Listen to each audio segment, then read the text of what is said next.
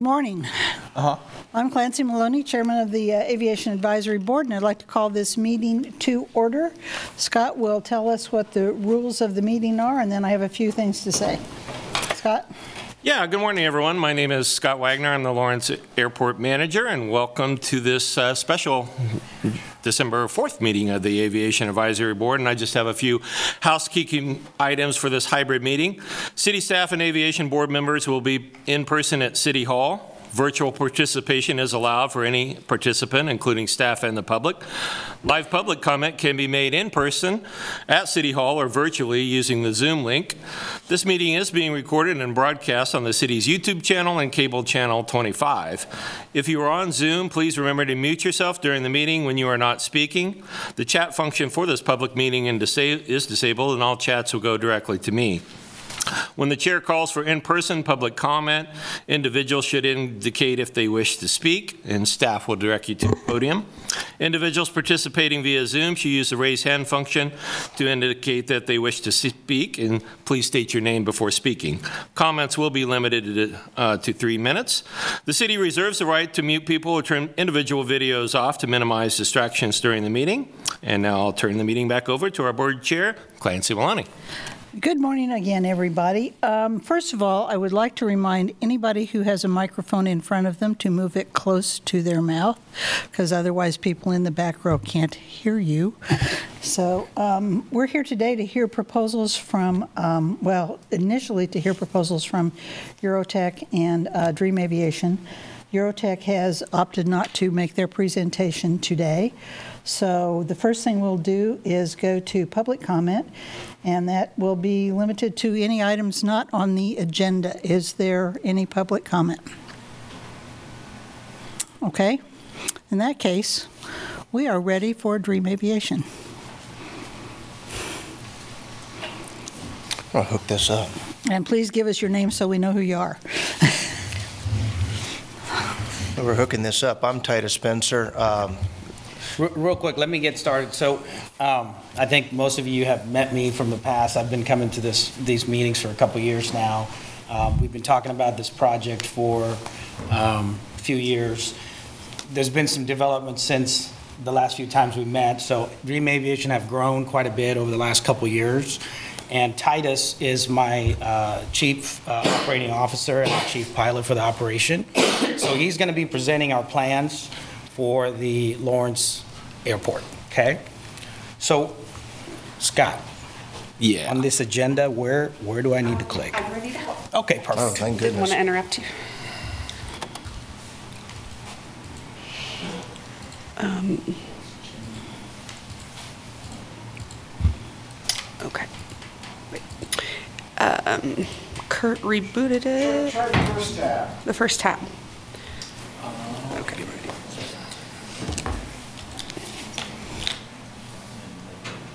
And That's not the one. that's not the right presentation? no. Okay, sorry. Oh, I'm, s- sorry, yes. That one right here. Right. Yep. Sorry, yep. No, you're good. There we go. Yeah, it's Yeah. D. I don't know. Let's see. Uh,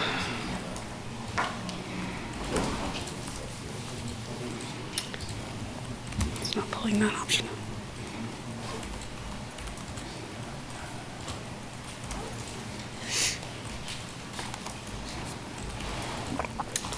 Oh, well, Try, try now.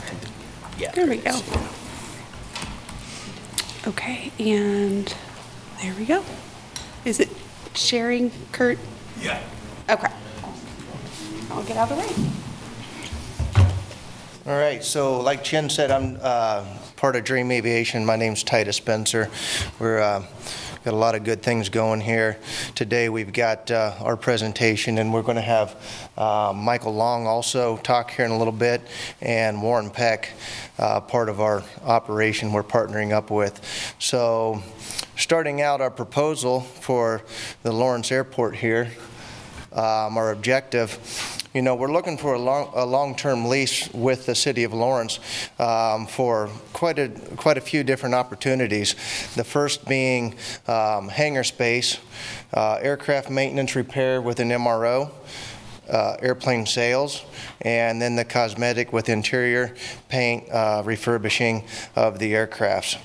So, um, working with our partners, I think we can bring this into the Lawrence Airport and uh, really uh, grow it in a, a big way.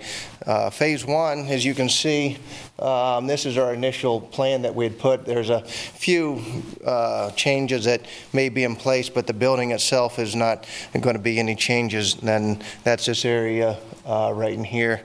Um, Phase one would be the construction of a 20,000 square foot hangar.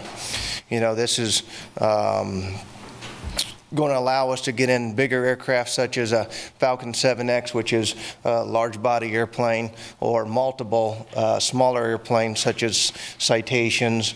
Um, We're kind of focused towards the uh, jet side of things, uh, which uh, this hangar will also give us, allow us to have a showroom for the sales department to, you know, uh, get, get people to come in and see what we have. Um, Additionally, right beside the 20,000 square foot hangar would be a 5,000 square foot building just adjacent to it, and that will allow us to have our office space that Dream Aviation will need and also would be available for clients that uh, um, will be coming in. And Of course, with this uh, office space and um, hangar, you know, that would give, allow the city to have access to it as needed as well. Um, Phase one with the hangar rental, being a pilot for the last 20 years in the Kansas City area, I can tell you that ha- hangar space is in desperate need. We uh, have airplanes that um, are in two or three different locations at the time because, as you can see here, a 2021 survey, 70% of aircraft bought is on a six-month or two-year waiting list. And I know of airplanes that are ba- currently based in Wichita that are owners in Kansas City just because there's nowhere to put them. You know, it's uh, uh, very in high, high demand here. So if we can get a hangar built, we can definitely have this thing filled up, you know, before the completion of the phase one here. Um, We'll also be adding the hangar management division uh, development, which will actually help us utilize every square foot of this hangar because we will definitely need it. When it comes to the tenants and the leases, Chin, you real got quick, something? If I can add something real quick to uh, Phase One, tenant hangar space, obviously, it's very clear. Hangar space is, it's very, very difficult to find, extremely difficult. Um, Downtown Kansas City, typically, it's about a, recently, it's been about a five-year wait to get some decent hangar space for larger aircrafts.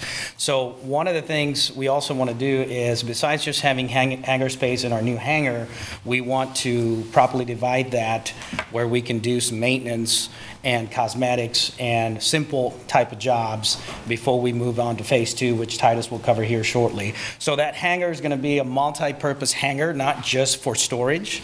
Um, We want to make sure that we have staff to take care of the maintenance for um, a lot of these planes that are going to be hangared in that, in that location. One of the things that we're super excited about, which Warren Peck, one of our partners, is going to cover with you guys, he's, uh, he is a current, very successful MRO oper- uh, operator out of Bartlesville, Oklahoma. He works on um, mid to large-sized jets and even smaller jets. So in the Kansas City market, what we've noticed is there's no MRO that we know of that can handle uh, jet maintenance. There's a lot of small aircraft maintenance shops, uh, like in Johnson County, uh, for, and Lawrence Airport, like Hetrick Air. But for larger jets, there's no, um, you know, no shop that can handle those aircraft. So Warren, that's why we're bringing Warren and his company as partners in this venture, so we can provide that service to the market. Like today, if, if, if anybody that uh, has a jet in the Kansas City market and there's major maintenance that needs to be done, they're flying to Denver, they're flying to Texas, they're flying to Oklahoma, they're flying to St. Louis. Um, So I think there's a huge demand for a jet aircraft maintenance operation here in our market in Kansas. So just wanted to jump in real quick. That hangar is going to be used for a lot of different reasons, a lot of different uh, tasks um, until we get our phase two going. Sorry not only with convenience of being local, but it's the cost of the operation on a average jet of this size is, you know, you can figure close to $5,000 an hour to operate. So to move that two hours each way, you know, you've got about $20,000 in just moving the airplane without the, you know, the cycles on the airplane as well. So being local, that's a, that would be a big draw for people to, you know, um, bring it in here to Lawrence. And there's plenty of airplanes around that uh, need maintenance. Um, Going on with the tenants and the leases, it's kind of, this is pretty typical what the tenants would have um, uh, upfront, we'd get a one-year, or a uh, one-month lease agreement, and then we'll offer a long-term uh, lease agreement to VIP customers, maybe at a discounted rate. But uh, um, basically, that would be, uh, the tenants and leases will be the same as, you know, any other hangar. Uh, Nothing, nothing real um, new here, but it's, um, the MRO is what we're excited about bringing in with the aircraft sales. Aircraft sales is kind of, you know, our, our sweet spot right now. You know, that's where we're uh, given a lot of our attention to, and we're partnering that up with Michael Long that came in today. He's from Scottsdale, Arizona. Um, He'll come up here in just a second, but Michael Long's been a pilot, a corporate pilot, and has over 17,000 hours of flying himself. Um, He's got a couple years' experience in the air ambulance. Uh, I think he handed out some brochures to people when he came in here. He's currently um, owner, director of aircraft sales of Global Jet Partners, and he also is the founder of Wings of Humanity. And this is somebody we partnered up with for the last couple years to, you know, get started. And um, at this time, I think we'll let Michael come up and talk about Global Jets.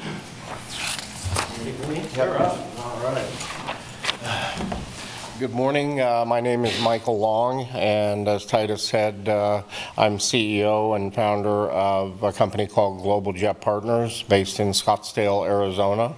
Uh, My background is I've got uh, 45 years in the aviation industry, uh, corporate aviation exclusively. Um, I'm a 17,000-hour pilot. I founded uh, two different aircraft charter companies. Um, Because of that, was involved in the air ambulance industry for several years. Um, Global Jet Partners is an aircraft sales and uh, uh, company brokerage. Um, I have offices in Southern California and in Singapore, as well as in Fort Lauderdale, Florida. Uh, Interested in moving my sales operation here to Lawrence uh, and basing it in the new hangar. Um, Been working with Chin uh, for over three years now, and uh, we partner up and buy aircraft for inventory, uh, fix them up, resell them, uh, do trades. Uh, It's all exclusively turbine aircraft. Uh, Back in 2018, I had envisioned the need for a uh, children's air ambulance service that would provide transportation for critically ill children uh, who otherwise wouldn't have insurance or the ability to pay to have them move from uh, children's specialty hospitals for surgery or other treatment they might need. So I founded uh, 501c3 charity, a nonprofit Arizona corporation, and that's called Wings of Humanity. Uh, We've been in business now for five years, four and a half years, and uh, raised a little over a million and a half dollars. Uh, Have, operate one jet aircraft, a Falcon 100, that's been converted or can be converted for uh, children's air ambulance flights. And uh, looking forward to also basing our aircraft and operation here in Lawrence. And one of the reasons is because it's centrally located in the U.S., makes it easy for us to service hospitals around the country.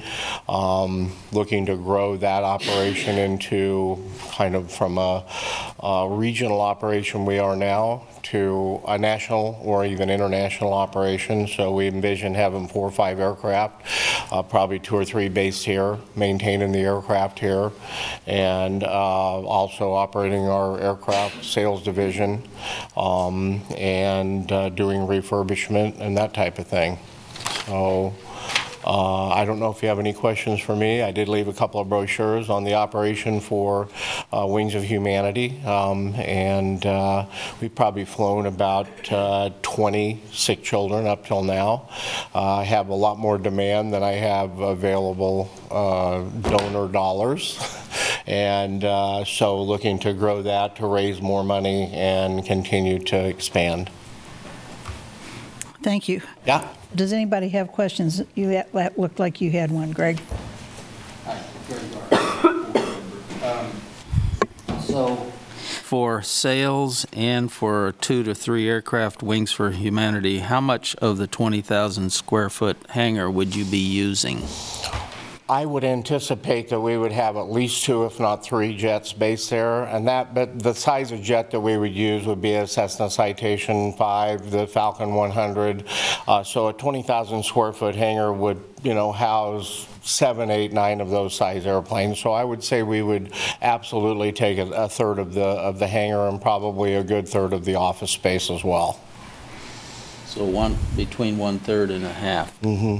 Correct. Okay, and Chen, this will be for you from me. Um, If you're going to have maintenance and hangar rental for like some of the based aircraft, uh, that seems like an awful small space for MRO work and Well, trying phase, to- yeah, to fa- peak- fa- phase yeah. one is, is the start. I mean, that's, we really know that we need to have uh, phase two and that we need to uh, grow our footprint to the larger hangar, you know, uh, uh, double the hangar sizes pretty quickly. What's the time frame on phase one versus phase two? That's a good question. So two years ago, when we got started, um, you know, we wanted to get one hangar built as soon as possible with the office space so we can start cash flowing, right?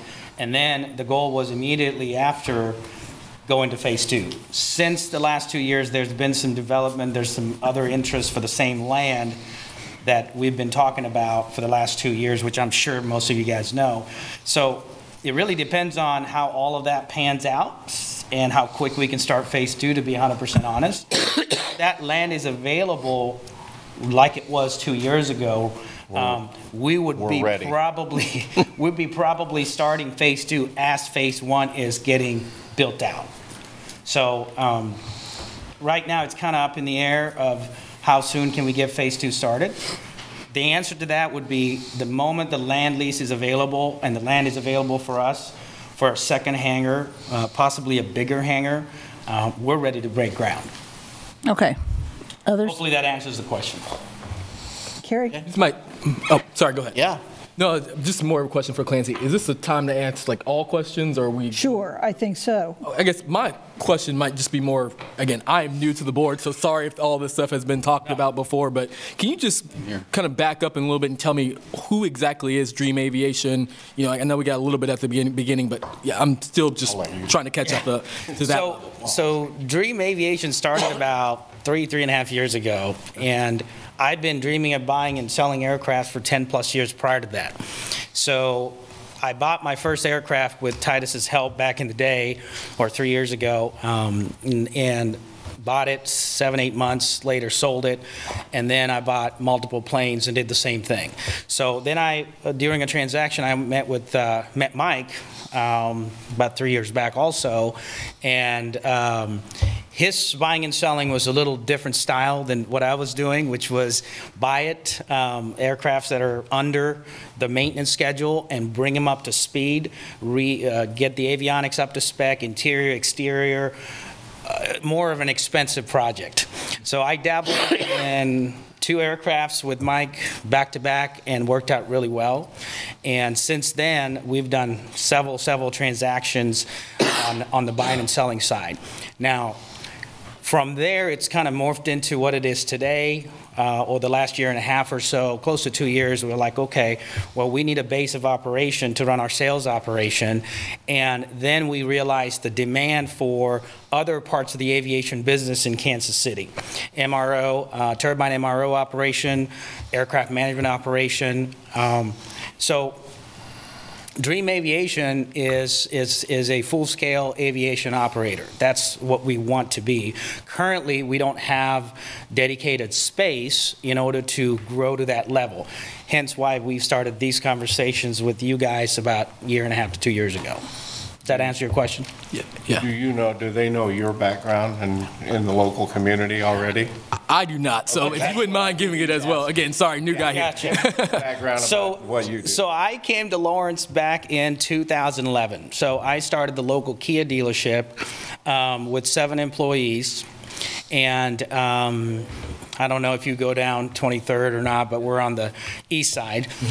And started the Kia, Kia franchise um, in 2011. September was when I first got my, when I got my license to sell. And prior to that, I've been in the car business since 2007. So started the company with seven employees, and fast forward to today, we have, I own five franchises, two body shops, um, transmission shop, and a lot of you guys probably know Bryant Collision Center out of Lawrence, been here for 20 years. Mike, uh, Mike, Brian, and I are very good friends, because it's, he, he happens to be right by the Kia store. So ended up getting into that business, and we'll talk about that a little bit too, because that's going to be brought into the aviation side. As a matter of fact, it's currently part of, or doing things for the aviation side, um, such as cosmetic work and, and, and paint work and things like that. So, um, Fast forward today, I mean, 300 plus employees, 15 different companies, awesome partnerships. So um, I feel like I've, I've kind of done what I need to do in the car business and, and, and looking forward to this aviation chapter um, in our enterprise, my life, and our partners. So um, that's a little bit about my background. So been in Lawrence since uh, 2011 and um, looking forward to continue to help you know, on the airport side, aviation side, hopefully we can grow it to something much bigger and one day turn it, turn Lawrence Airport into some type of international airport. So that's, that's kind of my passion um, with the aviation side. Yeah. Okay. Uh, uh, One more quick question, Go ahead, Clancy. Gary. Clancy. Um, As far as the first phase for this first hangar that's being built, I know you guys talked about, again, the need in the area, but do we know how many Lawrence residents will have aircraft hangared in that hangar? Or you have any idea of how much will be local versus how many will be? You know, um, I think currently, um, the current hangar space that is available, and uh, there, there's plenty of space for smaller aircraft operators to have space. Um, if our space becomes available, or there's space within, the- within the, uh, within the hangars that are available to local, you know, tenants, we have no restriction to, to, to that. We want to make sure it's available for everybody, because more people we have as tenant, better for business, right? So we, we have no, no issue with having um, any, having it open to the Lawrence public or local, local tenants. Now, the goal is obviously get phase one going, hangar stocked, phase two, and on and on, right? Because there's plenty of, plenty of space available to continue to grow based on the master plan that we've been reviewing. So we, we, we, we don't want to just stop at phase one or phase two. We, we want to continue to grow it um, as much as the business supports it. Thank you. You're welcome. I- This is uh, Greg Gardner again. I think one of the reasons he's asking that is, if my memory serves, we have over 30 people waiting list for local Precisely. airplanes. So that's part of why he's asking. 30 people waiting for hangar For space? hangar Hangar space. space. Yes. That would be just for, for T hangars. Oh, T You know, T hang- small piston-driven aircraft. I gotcha. So not, not big jet I, I don't currently put anybody uh, on my list that has a big jet because we don't have a, an hangar to, to offer them. Yeah, So, Gotcha. yeah, so, yeah, I do have about 35 people on, looking for T hangars. Yeah. Got it, got it. Okay, I have, I have a question for you. Yeah. Ken. It says on your slide there that there is a partnership with Bryant Collision Center for paint support. Correct. Cars are a whole lot different from airplanes. Believe it or not, planes are easier than cars, which is Uh, what Not we've, from my experience.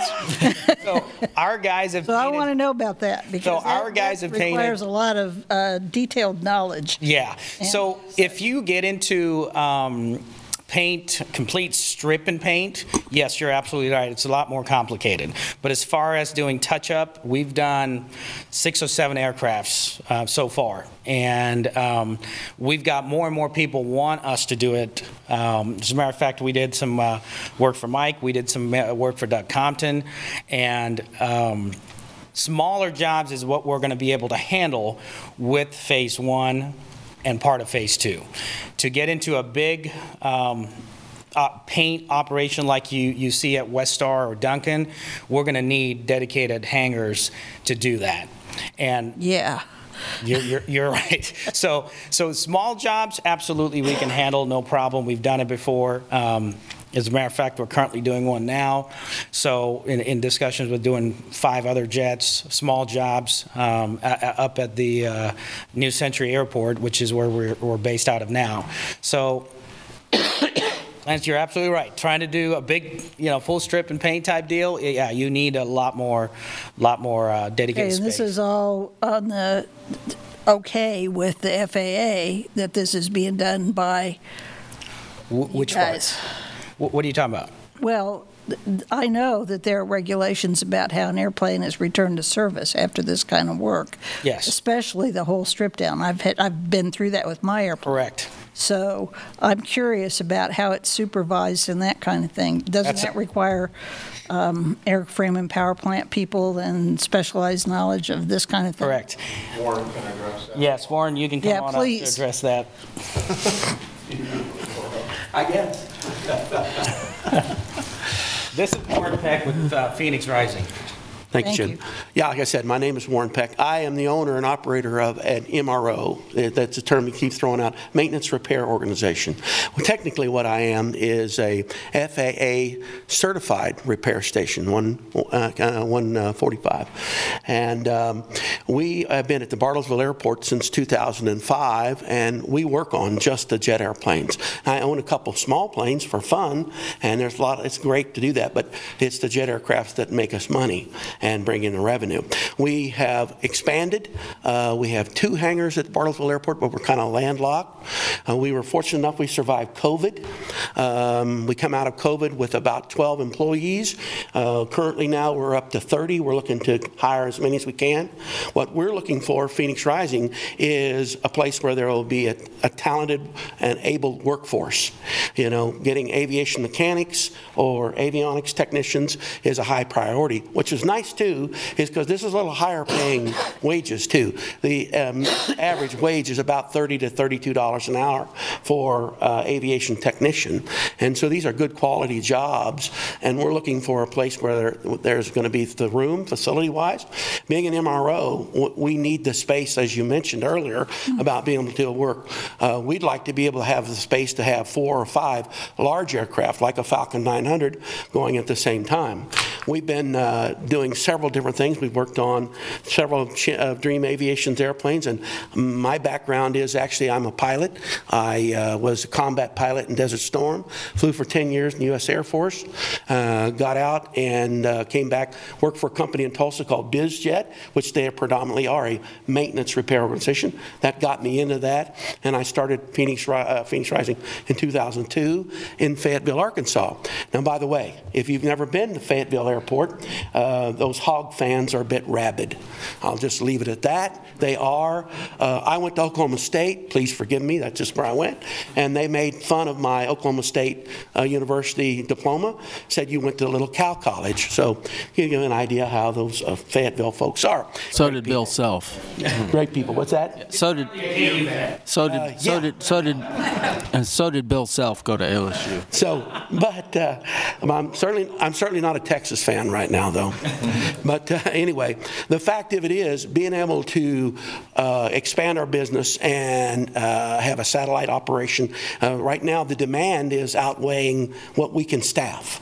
Uh, getting talented, qualified people is our primary objective. Getting the space, getting a place where it's a new, professional, organized. Uh, c- consumers right now, particularly that move into a jet airplane, they're going to expect amenities instead of some airports, as you may know, haven't been updated in 40 or 50 years. But seeing an airport that is being innovated, and by the way, I gave this same kind of speech to Fayetteville City Council 20 years ago because they also try to invite more jet traffic during the football game and things like that. I said, if you invest in the airport and you have a quality FBO and you have maintenance available and you have other things that you can offer. Now, you guys are really fortunate because you've got a major metropolitan city really close. Uh, for my tenants, or my customers rather, they come from all over the world. Uh, jet airplanes travel. Currently working on an airplane that's from Brazil. Uh, we've had airplanes from, matter of fact, I've picked up three of them from Europe and brought an airplane out of Europe during COVID. That was a real challenge. But having that ability to open another satellite facility that's going to be a professional, brand new, at an airport that is progressive and moving and can get in and out. I flew up here this morning in a Falcon 900, having the ILS approach. I don't know if you all saw, there was low fog first thing this morning. Supposed to be beautiful today, but the low fog rolled in, and that would affect being able to land your airplane in a timely manner. But you had the ILS, and, and it was fine. Uh, it, you really do have a great airport and, a, and quite an asset. And investing in it is, is really great for the city. I, the same speech I give to the Bartlesville Air Authority, too. But we're looking, like I said, to be able to partner with uh, Dream Air and to move ahead to keep things going. Like I said, I have 30 employees now and I would hire, in, in a year from now, I hope to have another 30. And the, one of the easiest, quickest way for me to do that is to open up another shop, hire local talent, and, and keep things moving on that. The demand is really is good right now. Has anybody ridden on the airlines the last couple of days? Hey, I tried to send a technician to New York yesterday. Seriously, to New York. That's not a hard deal, right? He, American Airlines called him up. His flight was canceled. No connection. Just put him on Southwest real quick. Southwest taxied to the end of the runway, had a maintenance plan, missed the connection. So I couldn't get a technician to New York on a Sunday. So more the airlines are problematic, the better it is for our business. And the people that have the means to operate in a business class aircraft, whether it be a turboprop or piston or jet, they're going to move towards that. So being positioned to offer the things that they're expecting will just be really enticing to the, both the community and the airport. Mike mentioned being centrally located. That is really important. It really is. Some of the smaller aircraft can't make it coast to coast without a stop. And trust me, uh, if there's a good stop, a, like I said, a professional, clean, modern, that's going to attract people to come in just traffic. And like I said, during game days, that airport ought to be completely full of jet airplanes. People like to come from all over to see the games. Even, I guess, even KU, right? I don't know. Definitely. I- Tiffany has a question for you. Tiffany, I'm- But I'm just saying is, is that's what we're looking for, is to be able to, to move into a position that has, we can get talented workforce, and we can uh, have something that adds to the community, and that the community has offered to, to move our business forward too. Like I said, we have customers from around the world, and you should hear when they say, Bartlesville, where's that? Well, you know, I can say, everybody knows Kansas, right? So, and really, Kansas is the, the heart of aviation. You guys know that. So, building a quality facility right here makes a lot of sense. okay, Tiffany, ask your question quick. That's all right. Hi. You've answered my question, which I appreciate. The question that I had was how many of you are looking to actually relocate an office here versus expand and commit here? So you did answer, thank you. But for the other folks who've got multiple offices, are you planning on having all of those people come here or operate your office strictly out of Lawrence? Or will that be part of your other offices um, in your portfolio? I can't see you, I apologize. I answered my question. Yes. There you go. Okay, sorry about that. Um, Yeah, but it- so right now, my aircraft sales organization is really myself and a secretary. So uh, I would plan on relocating here and spending, you know, half of my time here uh, and have, I'm on the road most of the time anyway. But as far as uh, Wings of Humanity, yes, we would hire pilots from here locally. Uh, We would base the aircraft here. We would have management and support staff that we would hire all here. Uh, Again, Wings of Humanity, uh, they're in Scottsdale, operates out of my office. It's myself and a CEO and a dispatch office manager. They would stay there, but we would bring new personnel on because we would be expanding that operation uh, from essentially what's a a Southwest kind of regional, even though we're flying kids across the country, um, it would be, um, uh, the plan would be to expand to have two or three aircraft based here and uh, the pilots, and we would be able to crisscross the U.S. and, and fly for all of the children's specialty hospitals uh, around the country. Okay. I- Follow up? I have one more, que- I have a a follow-up question on that. I think my question also is whether the refurbishment or paint shop, is that going to be a branch office here, or are you going to relocate everything from Bartlesville? Is that what's, I mean, So, so the, the same situation on the paint and interior uh, in Bartlesville. w- We don't do complete paint jobs, as Jim was explaining. We wouldn't do that here because we'd need a dedicated paint hangar, a dedicated facility that met EPA requirements. But as far as touch-up and the type of interior refurbishment, uh, that would fall to answer your previous question, would fall and be signed off under Warren Certified Repair Station. So it wouldn't just be uh, catches all, catch-all, you know, uh, fly-by-night operation. I mean, this would be a fully certified, FAA signed off. Okay. And the same goes for the paint. All we would be able to do here initially would be uh, to do restripe work, touch-up work. uh, but you're going to keep the Bartlesville facility? yeah, oh yeah, the operation stays in Bartlesville, yeah. This would be a satellite operation as far as, uh, uh, as far as maintenance goes. Obviously, the more space we have, the, the the bigger we could grow the operation, uh, but we would definitely uh, retain Bartlesville. Okay. Any other questions from the board so far? How many of you have embarked on a project like this from phase one with the projected phase two with our aggressive timeline? Have we ever done one? Have you done something like this before? have, yeah. I have actually built uh, two hangars, and uh, it's, it's, it's, uh, they're in Scottsdale Airport uh, as well as in Camarillo. Uh, I've got an affiliate operation that I work with in Camarillo that has two large, uh, one is two 40,000 square foot hangars, and um, that we operate there now that I work, do some aircraft sales with them as well. So the, the, the, the, f- the funding and the timeline is definitely achievable, and we're, we're, we're chomping at the bits to get going. Okay, any other questions on the board? Okay, I just recommend, there's several more slides in their presentation Right. that lay out a lot of these things, and so I think that it might be good to hear more from what you guys have, and it thank you, yeah. might be good. Okay, I was hoping that we could uh, incorporate some of these, but yes, let's go ahead with the full presentation. Most of it's already been talked about, but we'll go through it here, you know, but, uh, so that was uh, Michael's introduction and uh, Warren's as well, but we've already talked about this, but also in Phase One, once we get this 20,000 square foot hangar built, uh, we're going to get into the cosmetics, interior, and that division, you know, and um, the paint, you know, we've, we've talked to, and we're going to partner up with the uh, Sherwin-Williams here.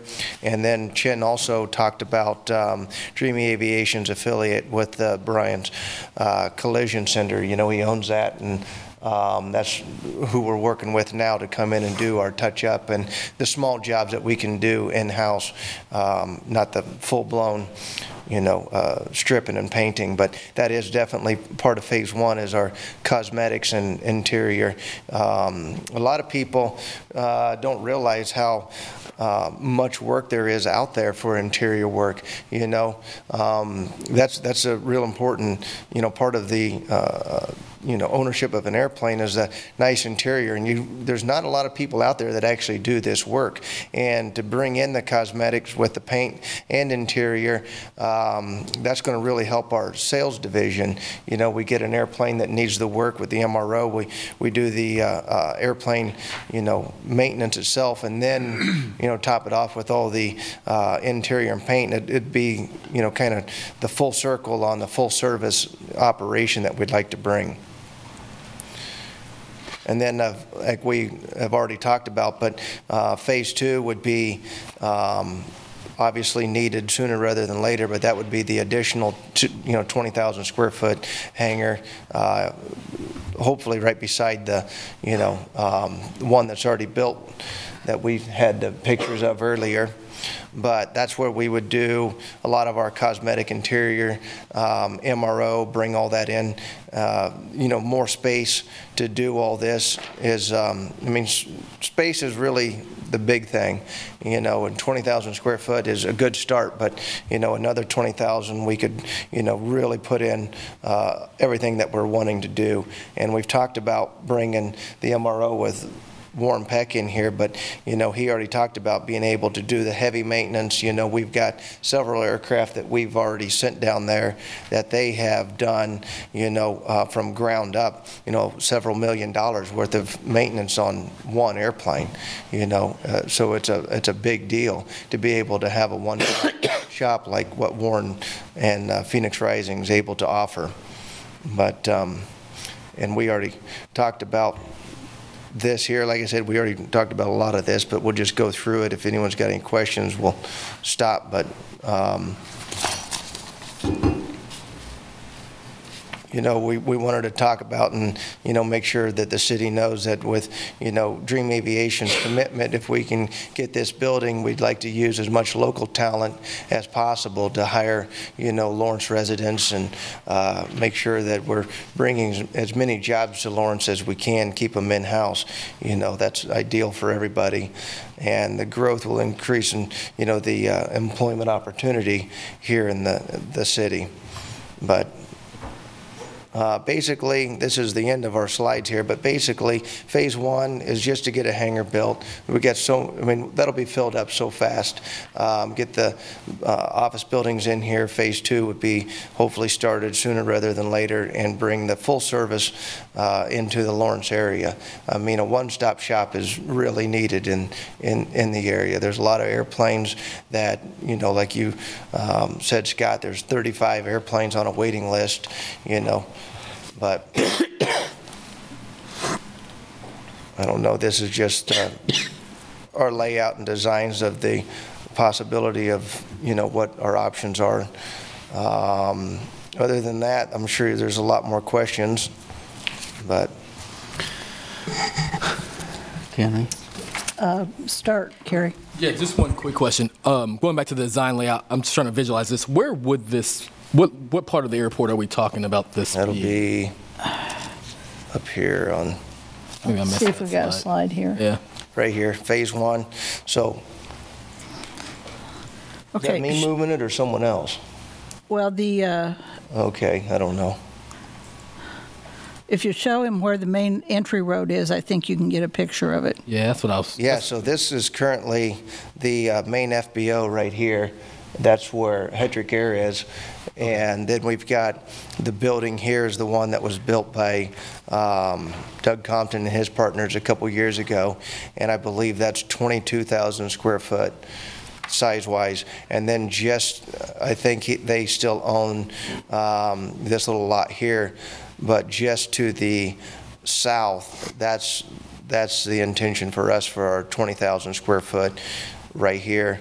And then right adjacent to it would be the office space of 5,000, and then phase two would be the 20,000 right next to it. And that would give us this apron here with access right to the uh, runway. I believe that's runway 33. Okay. Thank you. That's helpful. One question. um, Does, Warren, do you do uh, interior now? No. Okay, so that'd be a new, We sublet that, yeah. okay. Another company comes in and pulls the interior out in his shop, and then refurbishes it and then his, uh, his people reinstall the interior. Yep, but After. the, the, the actual work is You may come to the microphone, covered sir. We do the in and out. Warren? You may come to the microphone. We do have people online uh, today as well. Sorry about that. No, no, no. No, um, what we do is, if you think about it, we'll, we'll contract with an interior shop, they'll come and we'll take it out, they'll take it, take it to their shop to do the artsy craftsy part, and then they'll come back and we'll reinstall it. So the, the work is done under our umbrella, if you will, for a repair station. Consider it, it's like an engine change. We'll pull the engine off and ship it to a dedicated shop that does engine work, and then when it comes back, then we'll reinstall it, trim it, and adjust it, make sure it's certified to fly. Okay, so where is that shop? Is that? Well, there's several. We contracted with, with uh, one out of Denver, we contracted with one out of Little Rock, we contracted one out of Mena, Mena, Arkansas. There are several different ones, and we give our customers that option. So if they come in and they say, well, they, a major inspection, and the interior's got to come out anyway, then we'll say, do you want something done to it? And we'll get, they can contract out that way. Okay. Anybody else? Okay, I have a question, um, maybe for Chin. Yeah. Did you guys get, sorry to interrupt, Clancy, did you guys get through all your slides? Yes. Yeah. Okay. Yeah, okay. In the original presentation, however many months ago it was, there was talk about a restaurant. What happened to that? I think when we were going through some of the planning process, I figured that, well, restaurant would add a little bit too many hurdles, to, to, to put it nicely. So we figured we kind of pushed that to the back, you know? Okay. Um, Is it still part of the long-term idea, or? I mean, if there's a demand for it, I think we have the space to do it. But uh, I wanted to make sure our priorities were more aviation focused, getting the shops up and running before uh, spending lots of time doing a restaurant. But, uh, but yeah, I mean, the space is there, and if the need is there, that'd be really cool to have because a lot of Okay. successful modern FBOs, they do have uh, nice restaurant facilities. Yeah, now it's a $200 hamburger, right? Okay. Um, Are there questions from, And Clancy, if I could interject on that topic Absolutely. just for a, a second, you know, Chi- Ch- we do have um, some planning and development staff here today. We've got Sandy Day and Ellie Mullins uh, on our planning side in support of the proposals today. And we've had, obviously, several conversations with, with Chin and his partners in the, in the last 18 months or so. And one of the limitations right now, of the airport, in terms of supporting a restaurant use, is uh, the higher um, s- flows into our sanitary sewer system. And so uh, the airport itself has some limitations uh, currently in terms of being able to support restaurant usage at the airport. As Kyle and I have updated the board uh, the last few meetings, we have a sanitary sewer study underway. We, we are working on plans on how to, to sewer the airport, but uh, that, that does present a, a limitation right now in terms of just the, the sewer capacity to handle those types of uses at the airport, Clancy. okay. City ladies, would you guys, would you guys like to chime in on any questions or issues? Good morning. I'm Sandy Day. I'm one of the planners. Um, one of the the base things that we look at from the planning side is the land use and how it responds to the city's zoning codes. Um, so that has been also one of the topics that Chin was um, trying to graciously refer to. Um, a restaurant under today's code is actually not a permitted use for the airport. One of the things that we are doing, um, the city is updating its zoning code, and so we are looking at holistically all the different zoning categories and land uses that are permitted. So that may be something that could open up in the future um, if the if the airport is rezoned at some point. That could add other land uses that are not in the current list of permitted uses, and then coupled that with the infrastructure that's needed to support that kind of a use. Um, the the timing is probably just not quite there yet. Okay. That answers my question. Okay. Anybody else over there. Okay. I just want to say one thing. We've, Sandy and Ellie, her team, we've, we've had several conversations over the last month or two, and I feel we're making really good progress on finalizing the site plan and uh, getting it to the next stage. So they've been extremely supportive uh, in terms of helping aviation kind of move along at the Lawrence Airport. So I want to make sure I recognize these guys, 'cause they've done a great job, so thank you. Okay, thanks. Kyle, do you have anything? Okay, uh, members of the public, are there questions? Ron, Richard, anybody? Yeah, Good morning, my name is Ron Renz, long-term tenant out at the airport. Um, Most, I've been in front of most of you for a lot, lot, I'm always in favor of new business, especially new business that's going to bring revenue to Lawrence that's not here now, wouldn't be here because they're not here. If they come, I would say almost 100% of their business is going to be out of city, it's going to be out of state, most likely. Could even be out of the country. I mean, my business thrives because I do a lot of out of country. The big question I have, though, is this proposal's been in front of the city for, for a long time. And so my question is, are we on the timeline that you guys have been working towards? Are we behind that timeline? And if we are behind it, why are we behind it? And why? Because I think the board has been proposed, in favor of this proposal for a long time. And are we on the timeline that you proposed, or are we behind it? If we are behind it, why? Thanks, Ron. Um, I don't know how to answer that, so, That's Jim, Jim's question. okay. Uh, Richard Haig, and I, I was on the board when it was first proposed, and it was unanimous. Everybody was really in support of it. The difference today is we have a lot of city staff here to really show the city support to getting this, this project moving. So having the board support to move this forward, I think is, is very key and very important, and pretty exciting time for the airport. Thanks, Richard.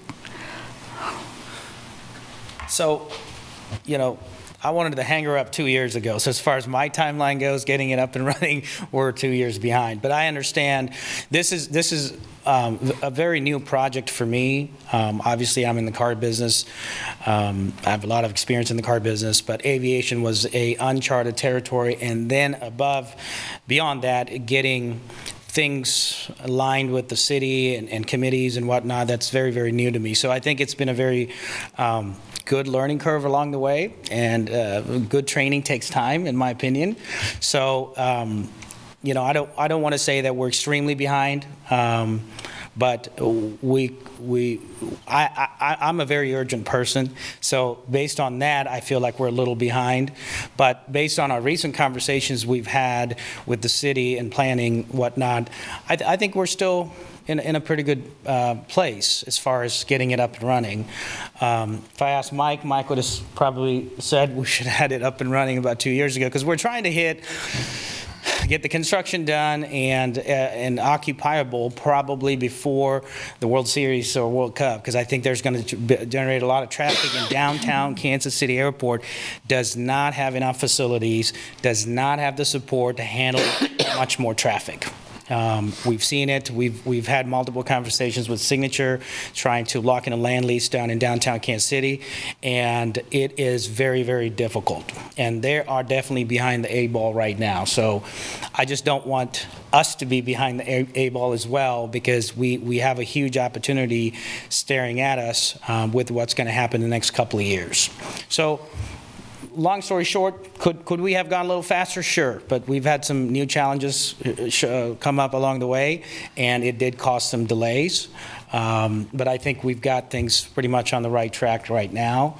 Uh, hopefully, we can get a building permit early part of next year so we can start construction. Now, the construction, good news is, I think it's, it, from what I'm seeing, um, there's a little bit more, a little bit less delay on constructing because there, the demand is not there like it used to be a couple of years ago when, when, when uh, people were building all kinds of stuff all over the place. Um, so I think as far as materials and whatnot goes, the prices have come down a little bit from what it used to be, and construction crews are more available than what it used to be a couple years ago. So um, as long as we can get all the approvals and, and, and able to break ground first quarter of next year, we should be, we should be in good shape. Okay, thank you. Um, I- Sure. Um, Also, we've spoken at length about the benefit of the hangar space. Since I came here two and a half years ago, the first things I've been, of course, a pilot flown all over the world. First thing I said is, we got to do something about the access to, as Scott knows, to the existing terminal building. And so as important as this hangar is, the additional taxiway extension, the additional ramp space, the access to the end of the runway and to the rest of the ramp is, I think, extremely important uh, for the airport as a whole. And that comes along with this. It's very important that, uh, I think that uh, as the advisory council, you guys, you know, probably are aware, will really enhance the accessibility and usability of the airport. That was my next question was, what, what does the city need to do? Or what, what It's does, in, it's in the master plan, and, you know, it's all, all, you, you, you know, the, the extended taxiway, which would be access to the hangar, uh, will also grant access to the end of the runway. We have ex- a lot more ramp space, and, uh, uh, that to me, from two and a half years ago, the, the access to the existing apron in front of the terminal building, uh, is difficult, and for a big jet like we came in today, uh, it's rough, and I think that uh, it prevents some people who would otherwise fly into the airport from coming. Well, that would be rectified with this facility as well. thank you. Okay, Mr. Renz. Yeah, Ron Renz again. Good. No, those are great answers. You know, I, I know this is a big project, and I know I've been involved. My last project I just finished, we were working on five years, and we were successful in August. So I understand your problem. What I, my comment really is, we want to make sure that the city and the airport board and the planning board aren't doing anything to slow this project down. This is a great project. It's a great project for Lawrence. What can we do to help? That's kind of where I'm going for, and that's what I'd like to see the board and the city do. Thank you. Okay, any other comments? Okay, Scott, what's next?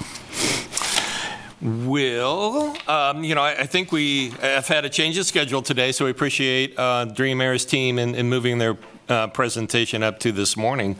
Uh, Clancy, we had originally scheduled a, a couple hours for um, each company's presentation, so I don't know if the board has more questions. You know, I, I had a conversation with Chin yesterday that this is the opportunity for um, Chin and his team uh, to present to the board, for the board to understand who they are, where they're coming from, what their proposals are. So I, you know, I think we can have more of an informal conversation, uh, Clancy, if you guys want to continue that. Um, If not, we could um, move some of our afternoon items uh, up to now. Uh, So I'll- I I do know that uh, Jeff Coleman, you know, we had asked him to prepare some commercial application documents, and he has done that.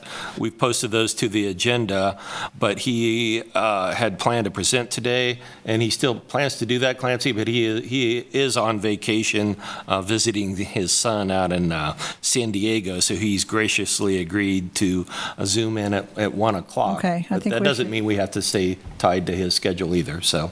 Okay, um, Or Greg?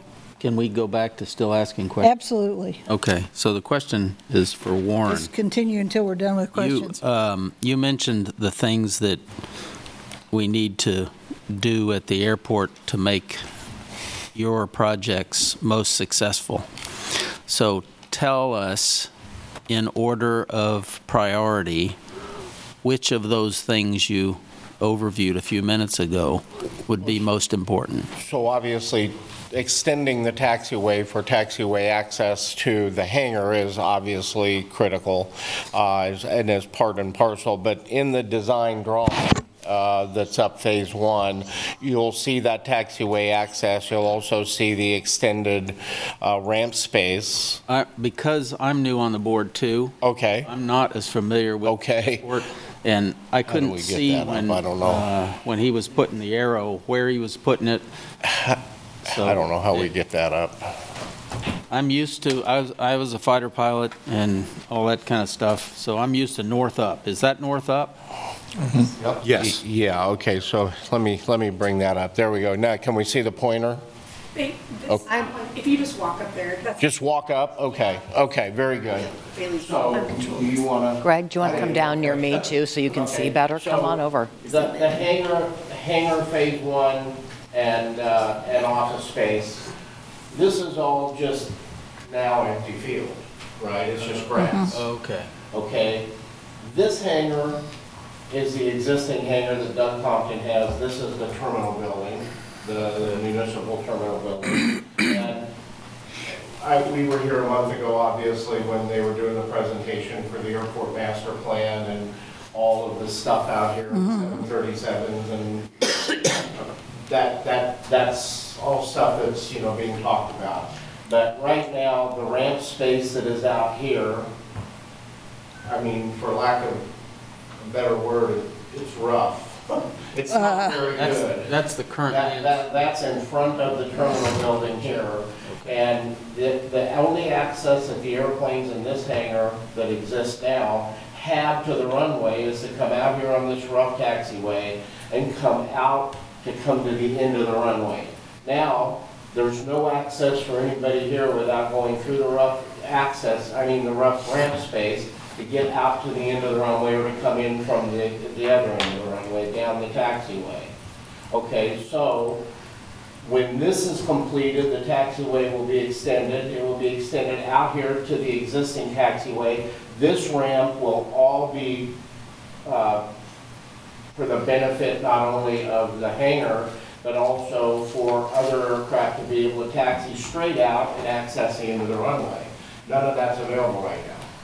So the, the infrastructure that will be added, and that's, I can't address the, Scott, the, um, the FAA, and I know that's in, it's part of the project.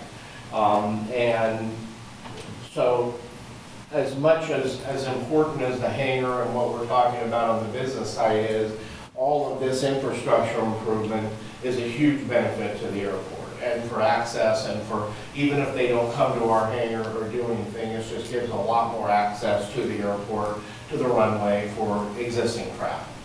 So, Clancy, just real quick question about that. piece. Absolutely. So, sorry, I'm talking to the mic. So on, on this pace we're looking at right now, and again, we talked last meeting about kind of the airport expansion. Maybe I'm curious to know which part does the city pay for and build versus what part does Dream Aviation Excellent question, and I'm going to pay let for Scott answer and that. build, and how does that all work? I know we have FAA grants, but that's something that you'll have to. Um, Actually, maybe I might come up to the pointer there. Okay.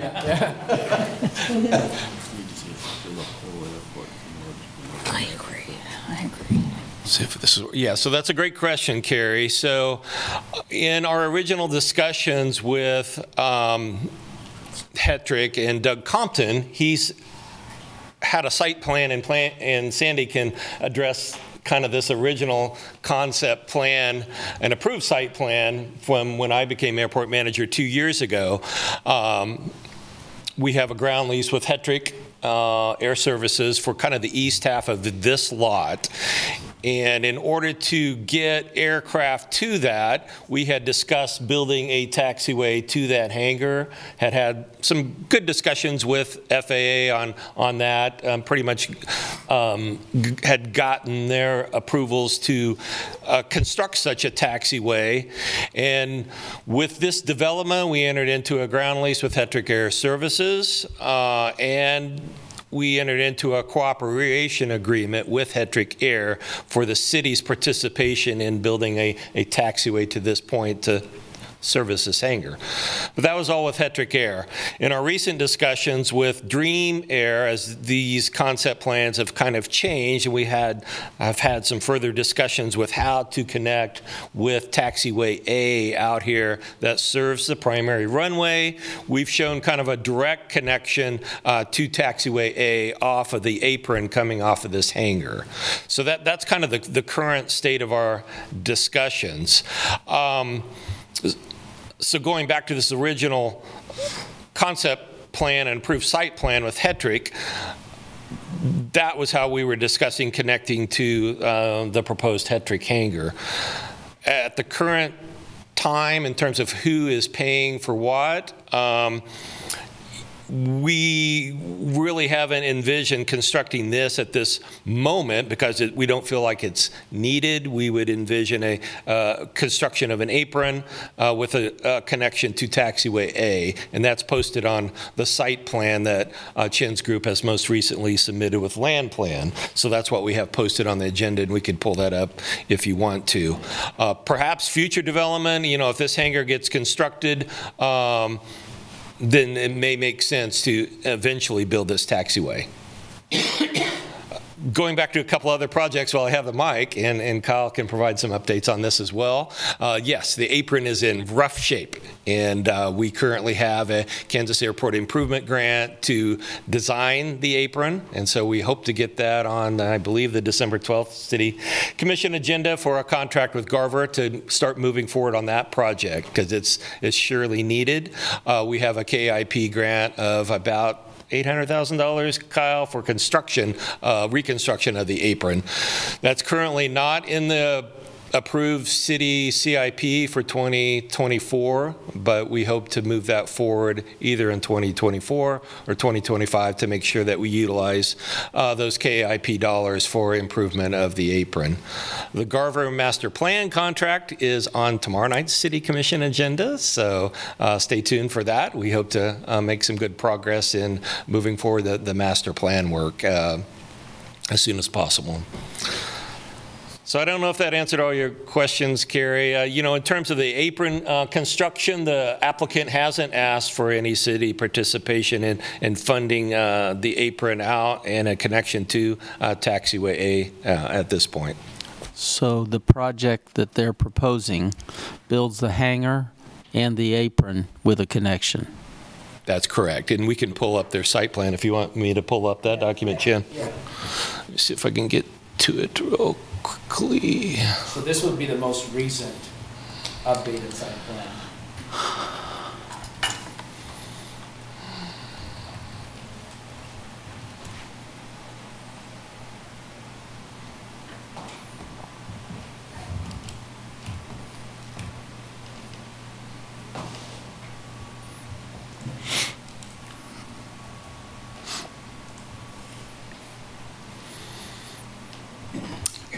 And that one's not quite the most recent, but um, so we staff had a um, we've had a couple meetings since our last aviation board with Dream Air, uh, and a couple weeks ago we we met with Dream Air to talk about this uh, site plan, which they had initially uh, submitted. Uh, staff's initial concern was with the parking shown here. Um, the airport master plan, the current one from 2012, and I don't know if um, the screen is sharing or not. Hopefully, everyone online may be able to see that. Um, showed really development of hangars uh, throughout this entire area.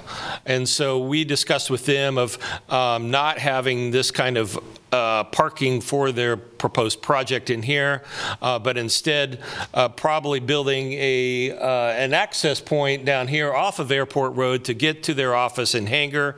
But in the future, this access road uh, could be a future taxi lane for more airside development and preserving more of this space up in here for future hangars and fu- future de- airside development for the airport. And so they have submitted a, an updated plan that does not show this uh, parking space here, but shows their uh, office and hangar. And so out here is the connection I was talking about with the apron and a connecting point right out in here to taxiway A. Again, uh, preliminary meetings with FAA staff probably over a year ago. Uh, we showed this connection point, and uh, they they we we received positive feedback from FAA on on that aspect. So that would be um, something that they have not asked us to, uh, to fund at this point. Okay, so bottom line for a simple person, you know, fighter pilots like it simple. Their plan builds a hangar, a ramp, and a connection that doesn't require us, the city, to do the other things. The other things are important, and we have them in our CAP list, but doesn't require it. At this point, uh, with our, uh, and we, and Brett Hull, I see him on the line. I think, you know, as we move forward with the site plan, uh, Brett, we do need to set up a, a meeting with FAA staff to, to show them this revised site plan and, and just make sure that um, FAA Central Region planners are okay with, with what we're proposing out here. But the answer, uh, in short, is yes. However, planning staff may want to weigh in. I mean, there's, there's other aspects to developing at the airport. I'm thankful that planning staff is here today because um, there, there are water lines to be uh, constructed, sanitary sewer connections to offices and hangars, and, and some of those details have yet to be worked out, I would say. Okay, next question. How does the replatting play into all of this?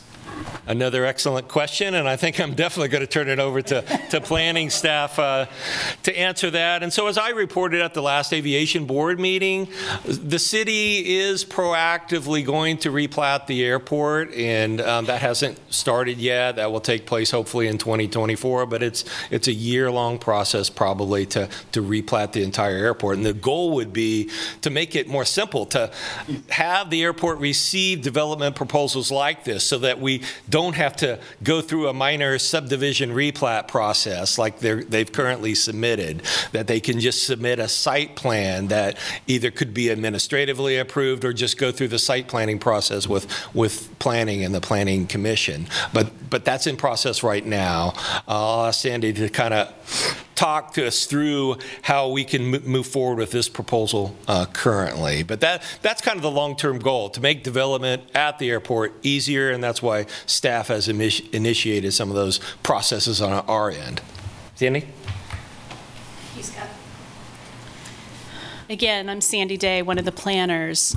Um, And I am a land use planner. I am, I don't have a specialty uh, in aviation other than what I've learned on the job and working through these different projects.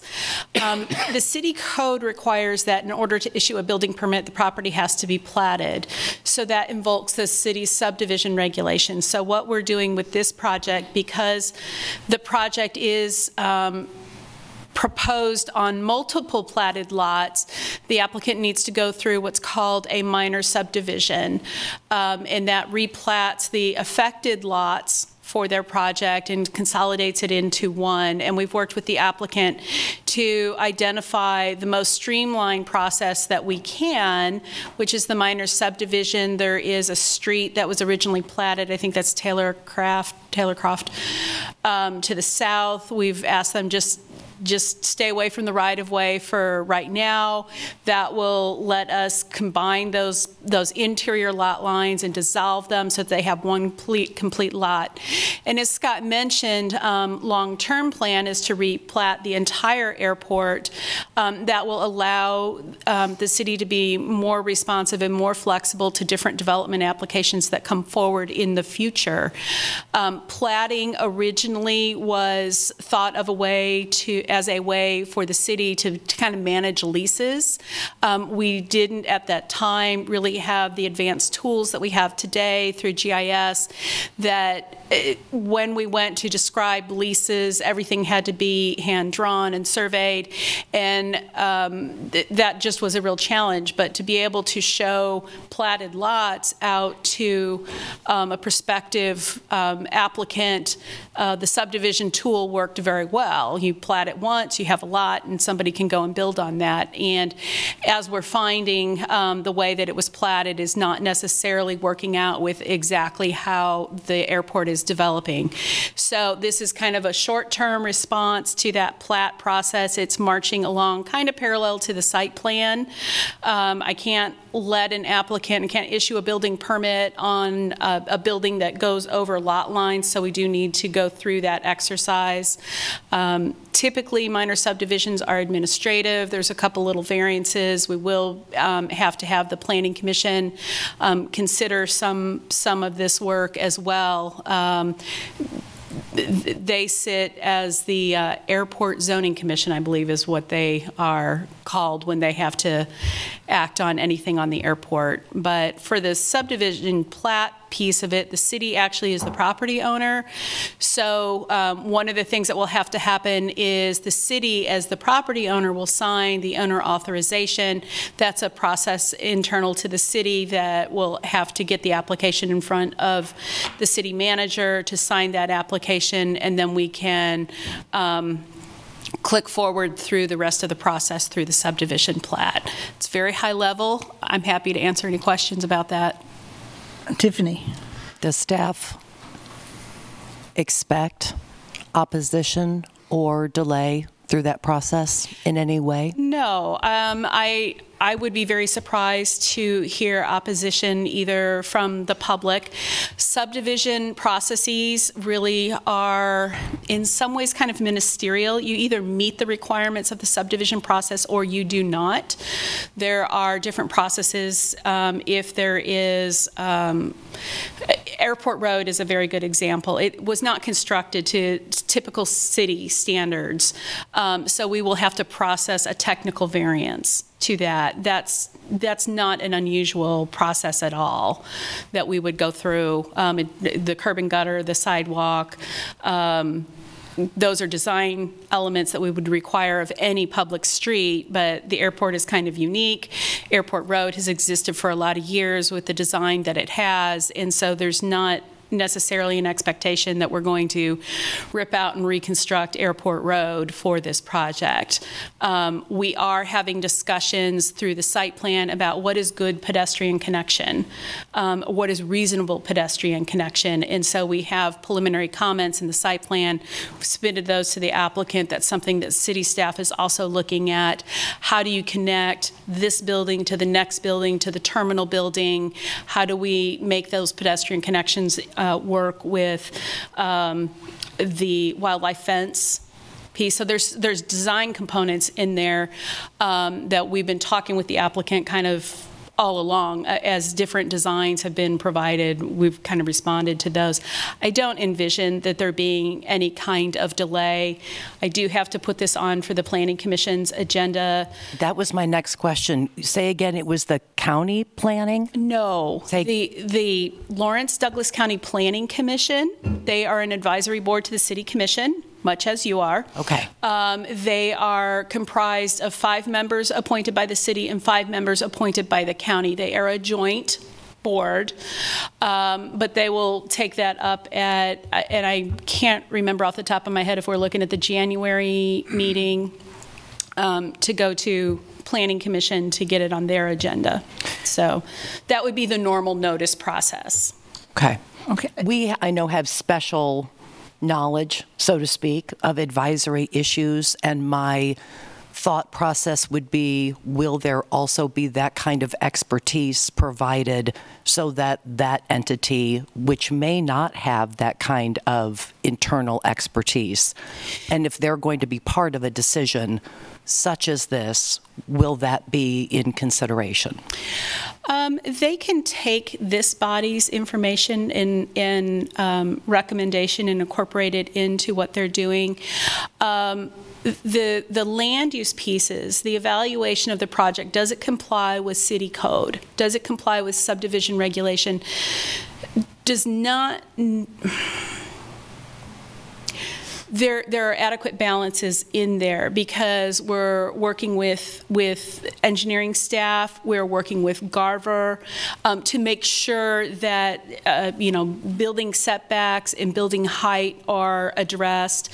But by and large, the assessment of the site plan is the use permitted in the district. Yes, we classify it in the code as, I think, a warehouse. An office use is also a permitted use in the zoning district. So from those components, I don't think that there is um, a level of expertise that's needed that we're not already covering.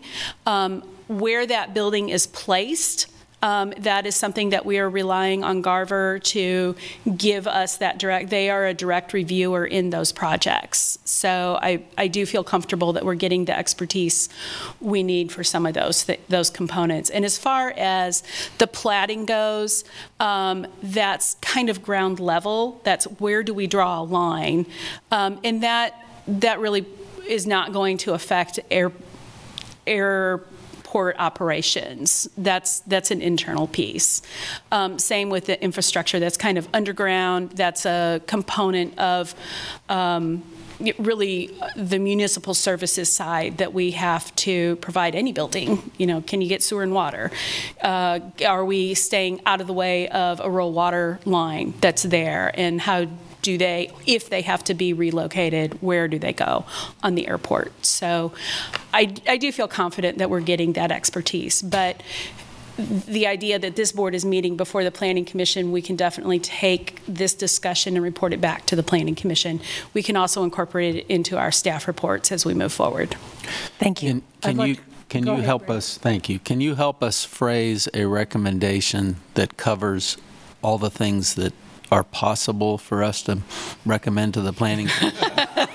So that, so that Wow. it's, so that it's like, Turn up the heat, okay. so that it's like a no-brainer? We don't want there to be a process that It could slows it stop down. once whatever train gets started. Right. We want to see there be a, a clear path. Right. Um, I, I think so long as the site plan goes through Garver's review um, and it's compliant with what they see, I, I, I don't know, I don't know enough about your board. I apologize to, to, to give you some suggested language Okay. of what that is. Um, I think we're following the normal processes. Um, There, there are pieces that are on the staff side, you know, do we have adequate staff and time to do the things we need to do? But there are things on the applicant side, too. Uh, We give review comments. Um, The applicant has time to uh, make those changes. And so it is incumbent on everybody to be diligent. Um, If somebody is giving me a revised plan, you know, a day before uh, my cutoff for my staff report, I, I can't do anything about that. I've tried to communicate to the applicant what my deadlines are all the way through the process.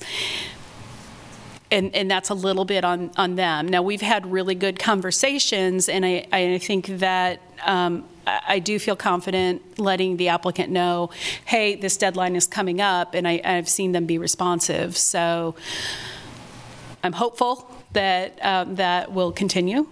Um, Thank you, Sandy, very much. You're, wel- you're Okay, welcome. I have one more question before you go. I want to make sure that I understand that the replatting process is not going to impinge on this minor subdivision development, that, that the replatting process won't get in the way No, not at all. of that. Yes, and that is actually why we, we talked with the applicant. You know, I think everybody's hope was that the city would be able to engage the replat of the airport Yeah. property much sooner Yeah. than it was happening. And then when we kind of learned that it, that the ultimate replat of the property is out there a little distance, the way to move the applicant forward was to move forward with the minor subdivision.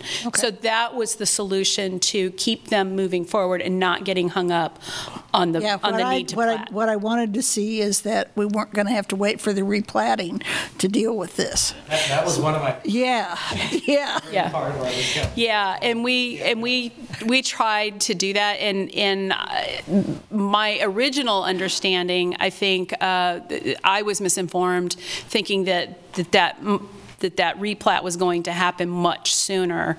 And um, following different discussions with Kyle and Scott, I learned, oh, this is this is on a, a different calendar timeline than what we were all expecting. And so the solution to that is to have the applicant do what's called a minor subdivision, just focusing on the three platted lots that, that they're looking at right now. Yeah. So, no time delay. The, the biggest thing we need to do, we've got almost all of the documentation. The application has not yet been signed by the city manager. Um, That piece I do have to have. You know, we as the city have, have a responsibility to, to um, act, and that's not unlike any other application I would have from a developer where somebody's maybe purchasing on contract, whatever, the property owner of record has to sign those applications. So that's, that's one piece that does need to happen. I'm aware of that, I'm tracking that, so, but that's, that's my job. That's my responsibility, to make sure all of those documents come in. So I'm sorry, I hope this is my last question. So okay. does the subdivision, the minor subdivision cover both Phase 1 and Phase 2? The minor subdivision covers definitely Phase 1. I have not seen a drawing of what Phase 2 might look like. So um, whether or not this particular replat covers it, I don't know. We may have to do some additional platting work if they're ready to move into Phase 2 before, before the city completes the plat work. Okay, because they were talking about accelerating. And that's, that's, yeah, and almost together, simultaneous. So what is it they need to do to make it possible We for you to do We it? would need to see a site plan that shows both Phase 1 and Phase 2. And at this point, that actually may be a little bit of a, of a hangup, um, because they are so far into Phase 1, and we are so far into the review of Phase 1, that stepping back and treating it as a new application is going to add probably three to four weeks of delay. Okay. So it, it's, at this point, if, if expediency is our issue, I would recommend that we move forward with Phase One, do this work, and as they get nearer to completion, go ahead and submit for Phase Two, and we'll open up another project, and we'll, we'll do that work. Can I jump in real quick? Yeah, thank you. So, f- phase one, thanks, Sandy. F- Phase one and phase two, we wanted to kind of do it pretty much at the same time. But as I mentioned earlier, we don't know what phase two property that would be available for us, given the recent developments. Okay. That's the only reason that we haven't submitted phase one and phase two together, because we don't want to have the expense of going through the phase two process if we don't know there's going to be land available for phase two. So till we get that part cleared out, we can't really s- spend time and energy uh, on the phase two part of the project. Okay, thank you. Yeah. More questions? Ladies? Public? Okay. I guess my, um, my, my final uh, question is, how does, well, I think we should wait till after lunch to discuss this. So um, I guess unless you guys have more to say. Okay, Scott? Clancy, I I think from an administrative standpoint, you should probably uh, ask for a motion to recess uh, for an hour uh, break. I know lunch has arrived for. Okay, do uh, we need to board and wait for- staff, And then maybe uh, reconvene it at 12:30. I think we c- could have an initial discussion of some of the uh, documents that we've posted to the rest of the agenda. And then uh, Jeff Coleman did make a commitment to uh, jump on the Zoom at 1 o'clock Okay. today. That works for me. Okay, may I have a motion to recess? I move that we recess. Okay, Chris, second? Second. Greg, seconds. All in favor? Aye. Aye. Aye. Unanimous. We stand in recess Thank you. until 12:30. This is hot.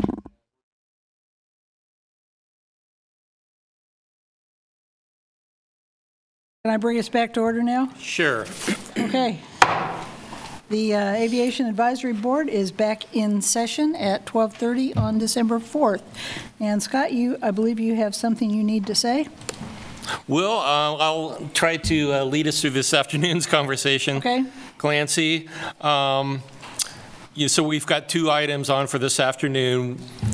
If you recall, I think at last month's board meeting, I did briefly mention that when we went to the Four States Conference, I listened to some presentations on ag spraying operations and realized that our airport minimum standards do not address those at all, and I think that's something that's lacking in our airport minimum standards. And mm-hmm. I think I reported in November that we were going to give Jeff Coleman of the Aviation Management Consulting Group under contract to take a look at updating our minimum standards and certainly adding those provisions.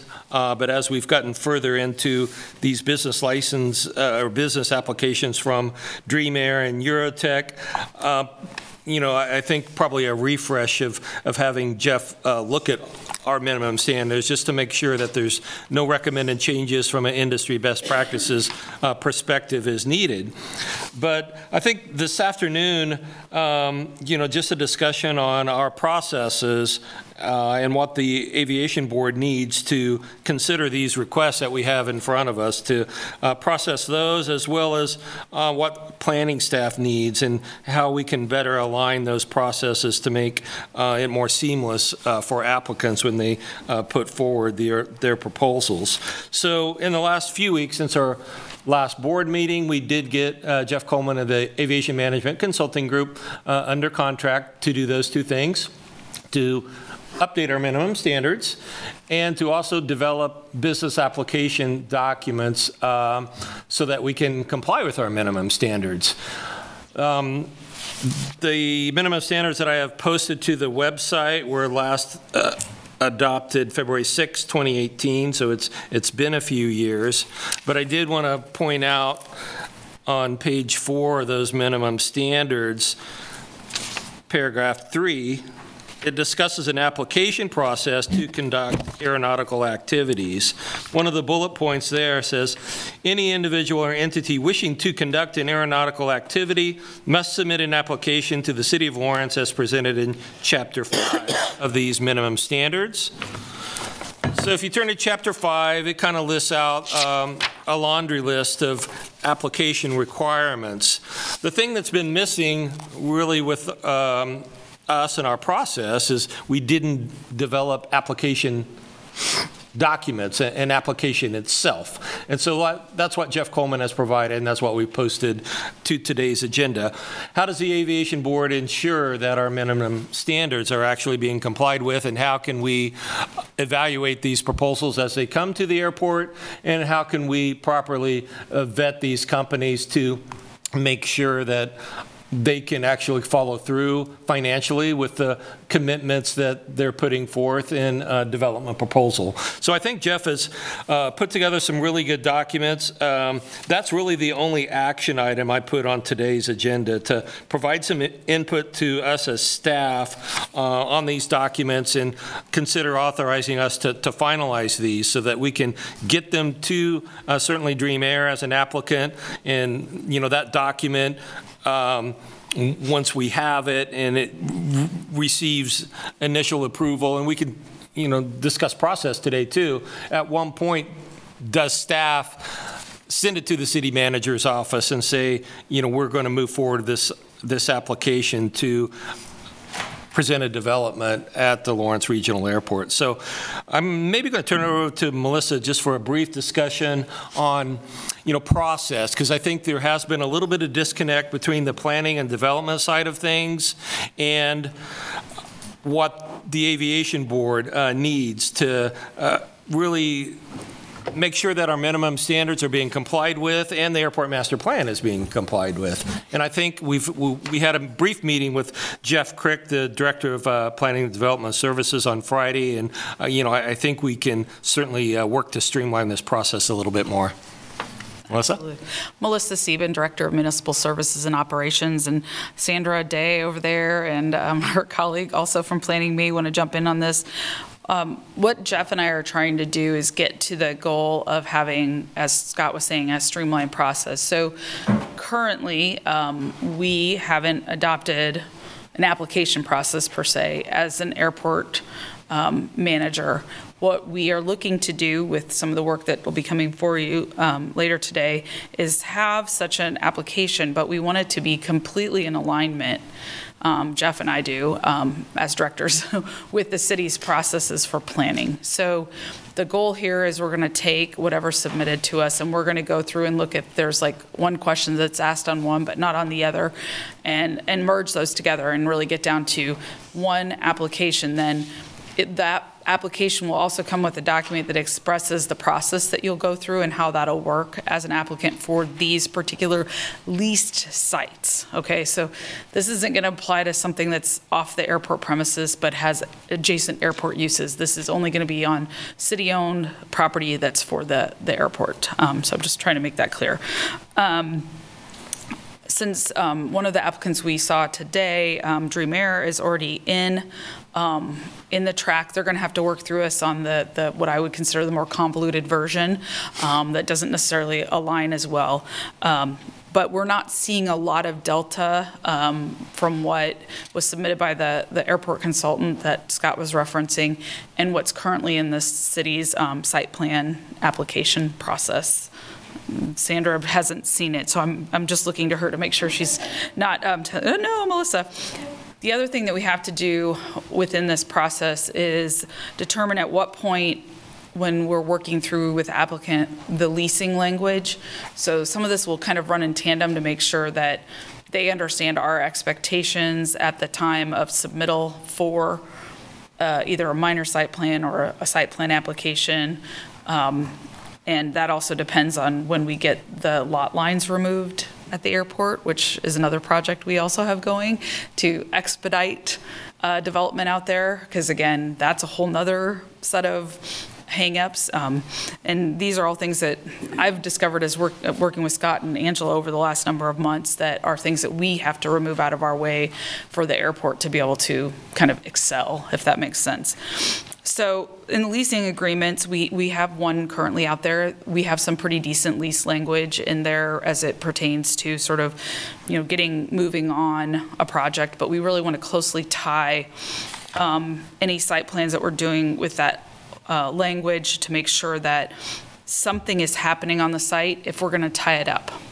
Um, So that is just something that I think is incumbent upon a public entity who's managing land, is that we, we don't hand out um, leases with no expectation of that use, which we're looking as an economic driver for the community, or to provide elements um, for functional uses for the, you know, uh, traveling public. Um, And that's kind of a conundrum that, that we see if we don't get those two aligned. Um, Certainly with our minimum standards that um, we're working on updating, um, we're also looking at the compliance with the master plan, and all of those things feed into the site planning process to make sure it's in conformance, that we're not accepting applications that maybe aren't in congruence with that. And I would say that we will see those challenges, which is why we have to get all this work done.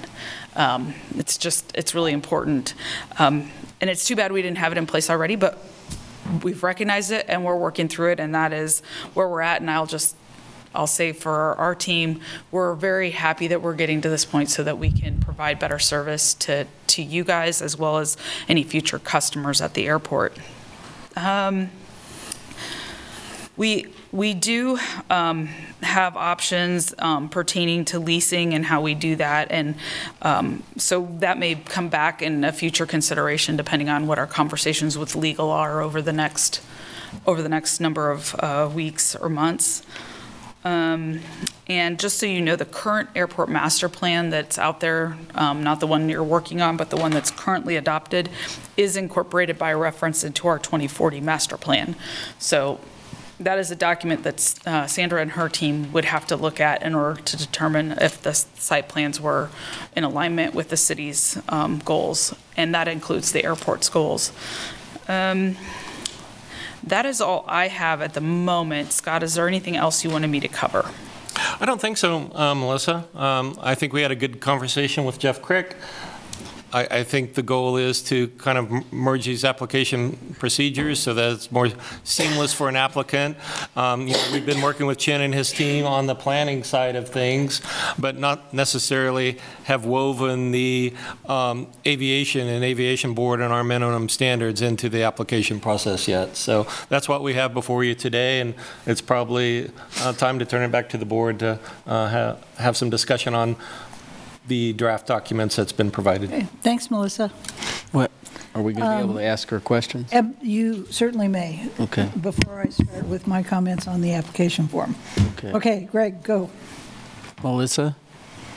Um, Is this something that we can make retroactive or ask for voluntary compliance by current applicants under the old process? Because I'm really glad to see this. This is, this is something that will also make visibility uh, and transparency much better. Um, So, To address that, um, retroactive, he's already submitted. Certainly, uh, it would be a friendly ask, I would think, to, to fill out any additional information that's not already contained in what he's provided to us or Dream Right. Air has provided to us. So that would be an ask if um, it's something that we think is critical. okay, great, thank you. Okay. Does anybody have comments on the uh, forms themselves? I have a couple. Carrie? I've read through these, and I, I think generally I, I like this idea. I like, you know, making this as, I was, like you, was shocked that there wasn't kind of a Right, there wasn't standard one. of this already created. My only thoughts or questions or kind of just worry, concern is maybe on the supplement piece, the supplement request form. I'm more thinking about if there's a new business that wants to start, you know, does this potentially hinder them from being a part of this? I know there's a couple pieces in this document that, you know, ask for like three years of business mm-hmm. financial reports and things like that. And again, totally understand that for established companies, but if you're a new business that wants to get started at the Lawrence Airport, we don't have that type of stuff. Yeah, I can imagine like a, a new flight school Yeah, or exactly, something new like flight that. school or something like that. That, don't that would do have that. That type of, does that preclude them from, I guess, going through this process if they don't have all that information? Um, This is Melissa Sieben again, Director of Municipal Services.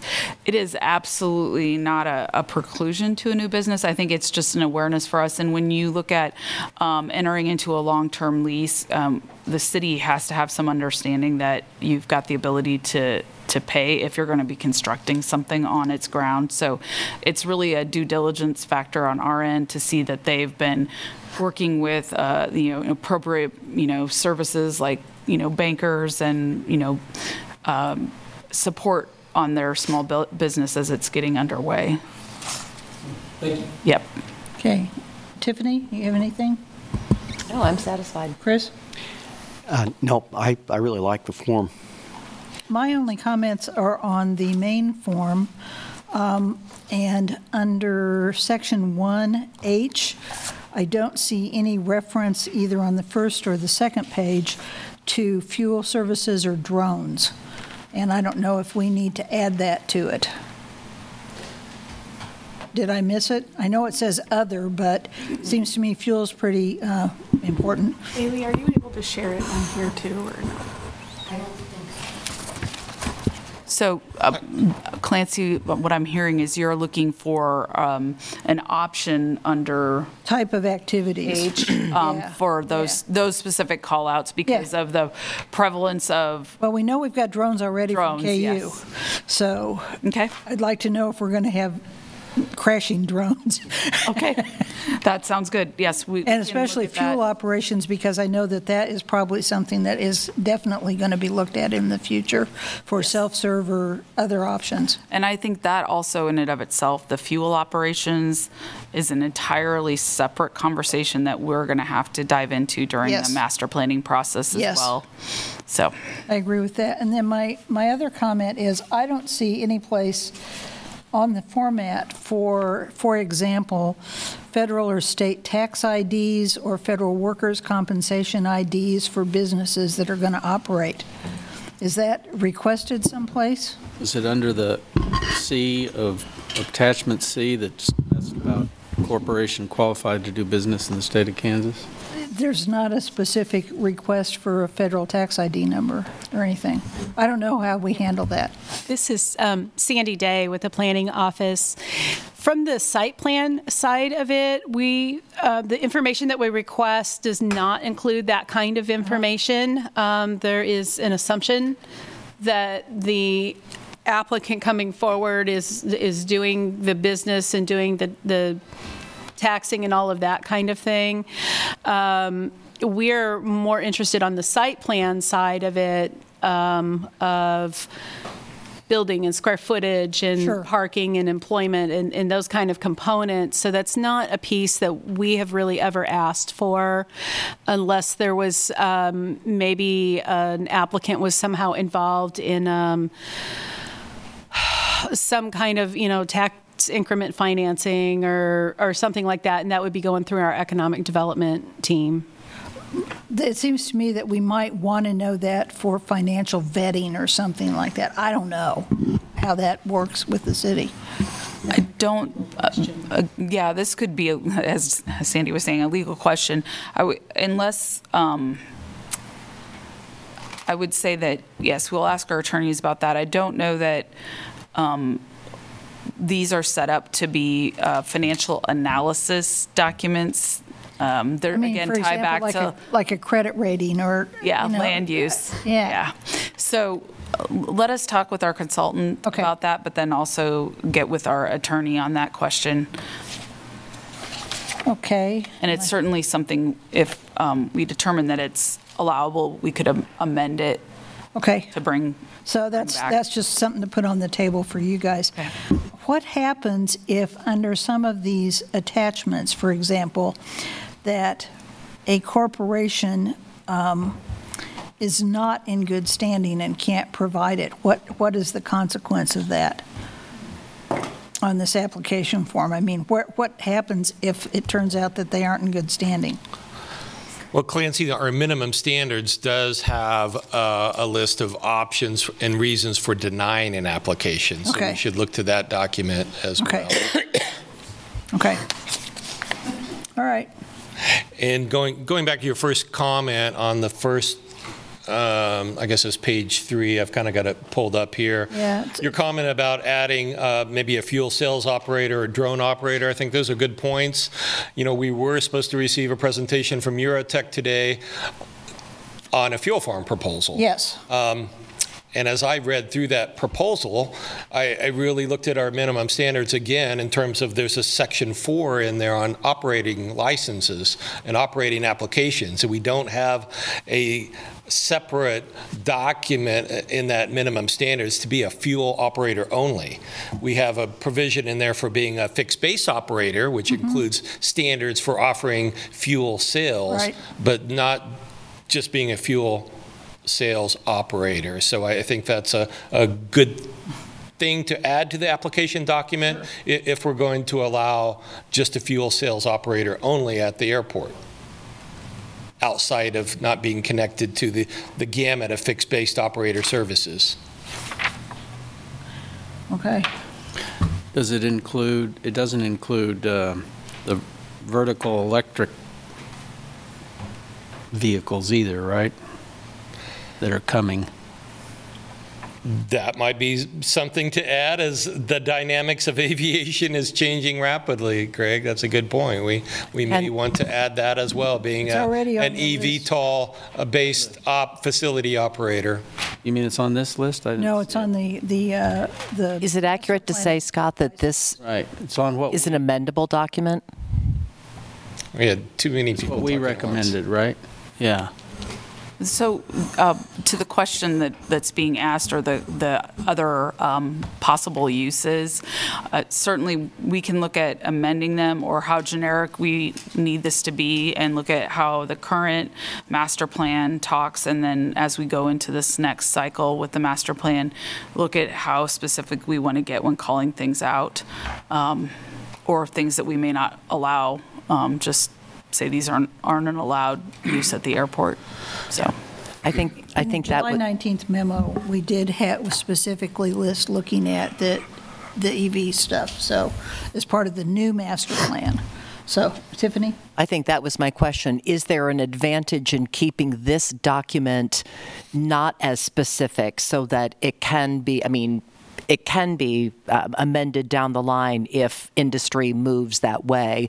But in order, if, for example, we want to make progress forward, this form can serve until we look at any necessary changes. That's also is accurate. Is that correct? Yes, I mean, Okay. uh, the document, the application document is really set to mirror the minimum standards. How are you and the city, how are we enforcing our minimum standards? And when new technology and new operations arise, like the Eurotech proposal to just provide fuel operator services, is this something we want to allow at the airport? Okay, if it makes sense, let's amend our minimum standards and add that to the application document. I like the you. fact that it has other commercial Exactly. aeronautical activity, which uh, That is- may take care of the whole problem. Yeah, but having it on the list makes somebody looking at an application go, oh, yeah, I might like to do that. So, anyway, okay, thank you. Okay. Any other comments, questions?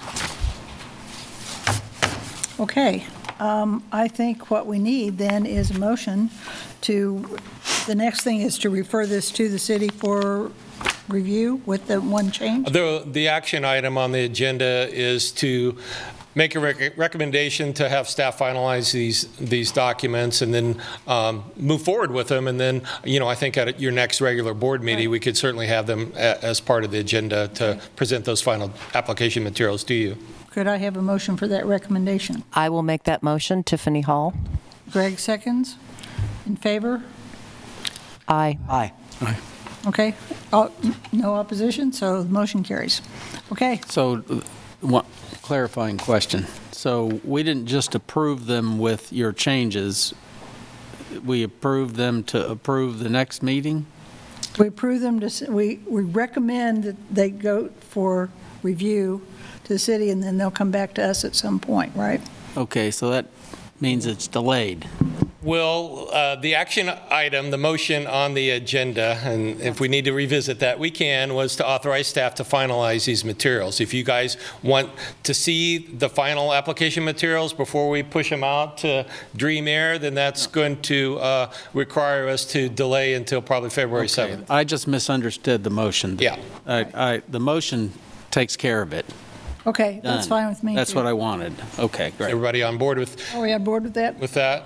Okay. Very good. Then We got staff, it now. we'll work with, like I said, um, with planning staff to finalize Thank kind you. of that uh, meshing of processes as well. And looks like Melissa had another comment here. I was just going to say, the, the reason I think Scott was offering to, to bring it back on the next meeting was just so you could see what the final document looked like as an Okay. FYI, and that could just be from the airport manager. That's what, that's why I misunderstood. Yep, Yep, sorry. about sorry. that. I, Got it. I, We'll I see saw it. the You don't have to- confusion as it was arising, so as long as you're okay, we'll move to finalize with your comments and reconcile with uh, the site plan with planning department.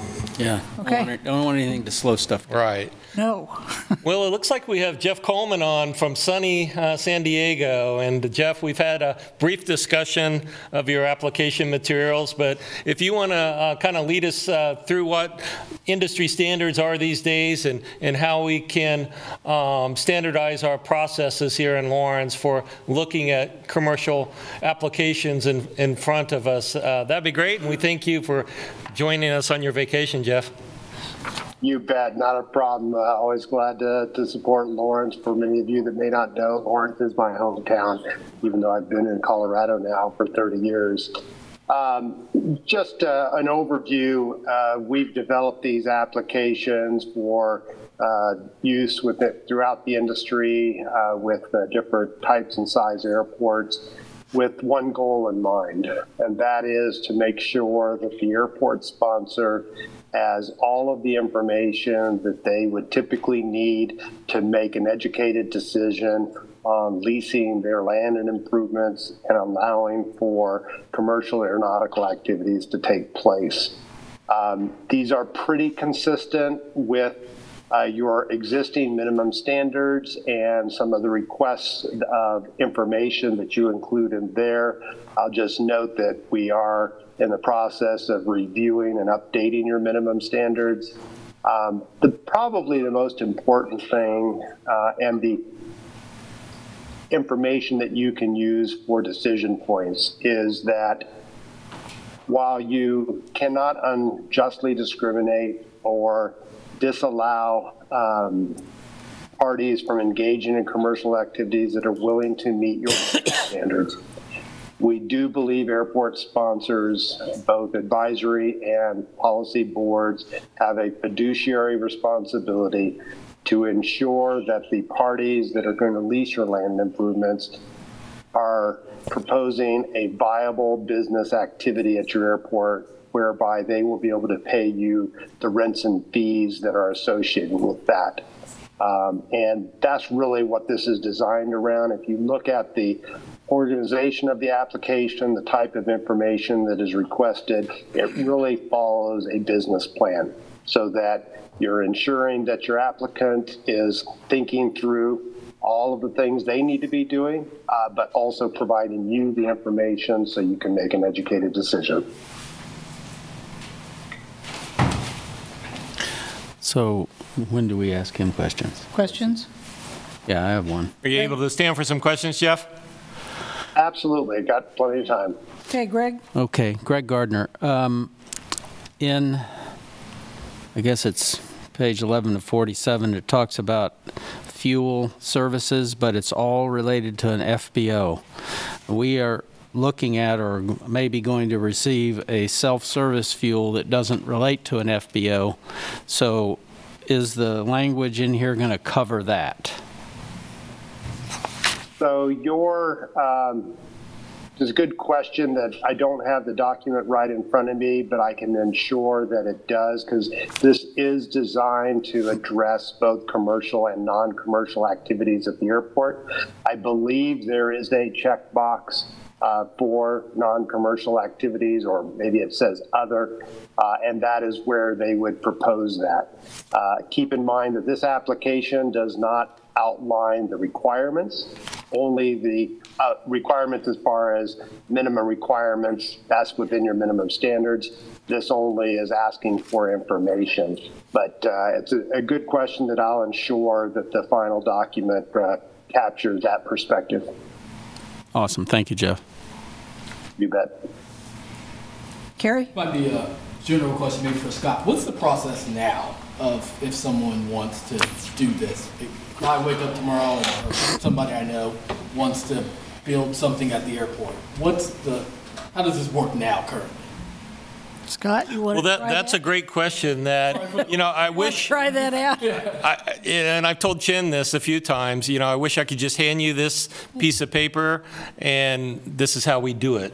We are refining, I would say, our processes, and Sandy can speak to the planning side of things, but we've had Hetrick Air Services out at the airport for 40 years now, and no, and Ron, but in terms of new development, uh, we've had a new hangar constructed by uh, Hetrick Air and Doug Compton a few years ago, but we haven't had an application for new construction outside of that existing FBO agreement. So this is new, I would say. And Ron, you can correct me if I'm wrong, but in, in terms of, you know, applying our minimum standards to a new request for development, uh, I, I, I wish we had worked all these processes out, but we're, um, I would say, refining them. And, and Sandy can speak to that more.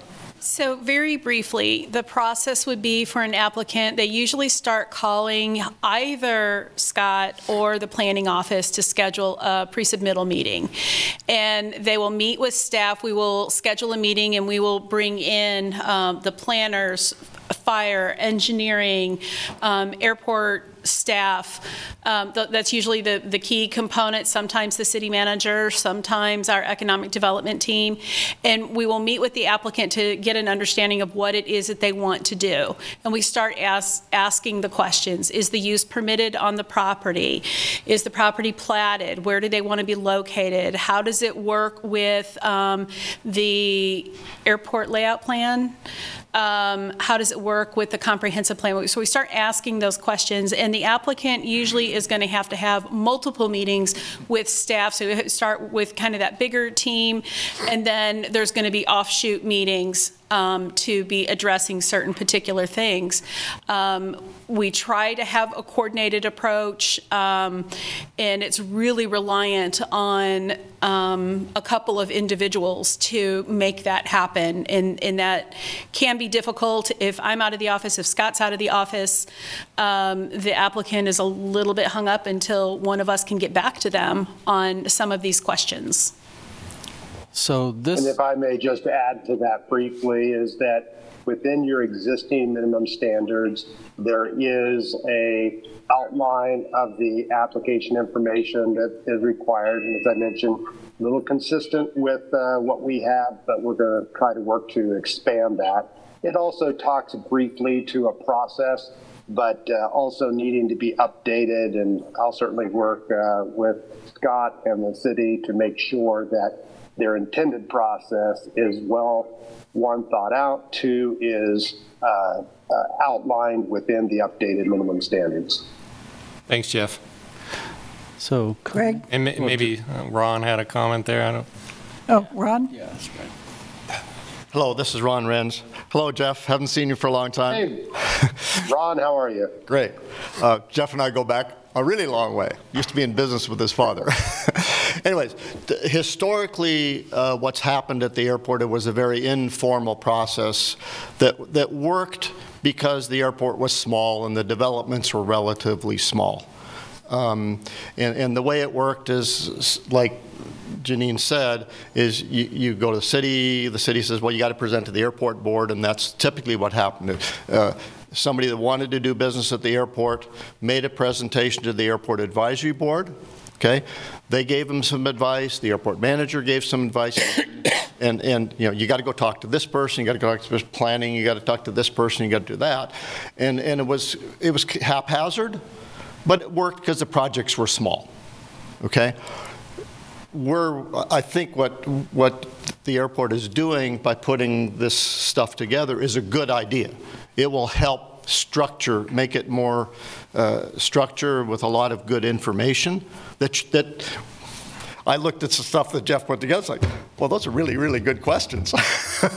Some of them are really hard to answer, but they're good questions, and it provides really, what I think provides really good information to the city and, and the way I think the process ought to work from a, from a business standpoint, you know, if I were making present, is, is you got this material, you got to fill all this information out, and then at some point, like everything has happened in the past, I think it ought to go past the airport advisory board, because the airport advisory board is the knowledgeable experts that we have that are aviation related. I mean, planners are good at planning, but they don't understand airports.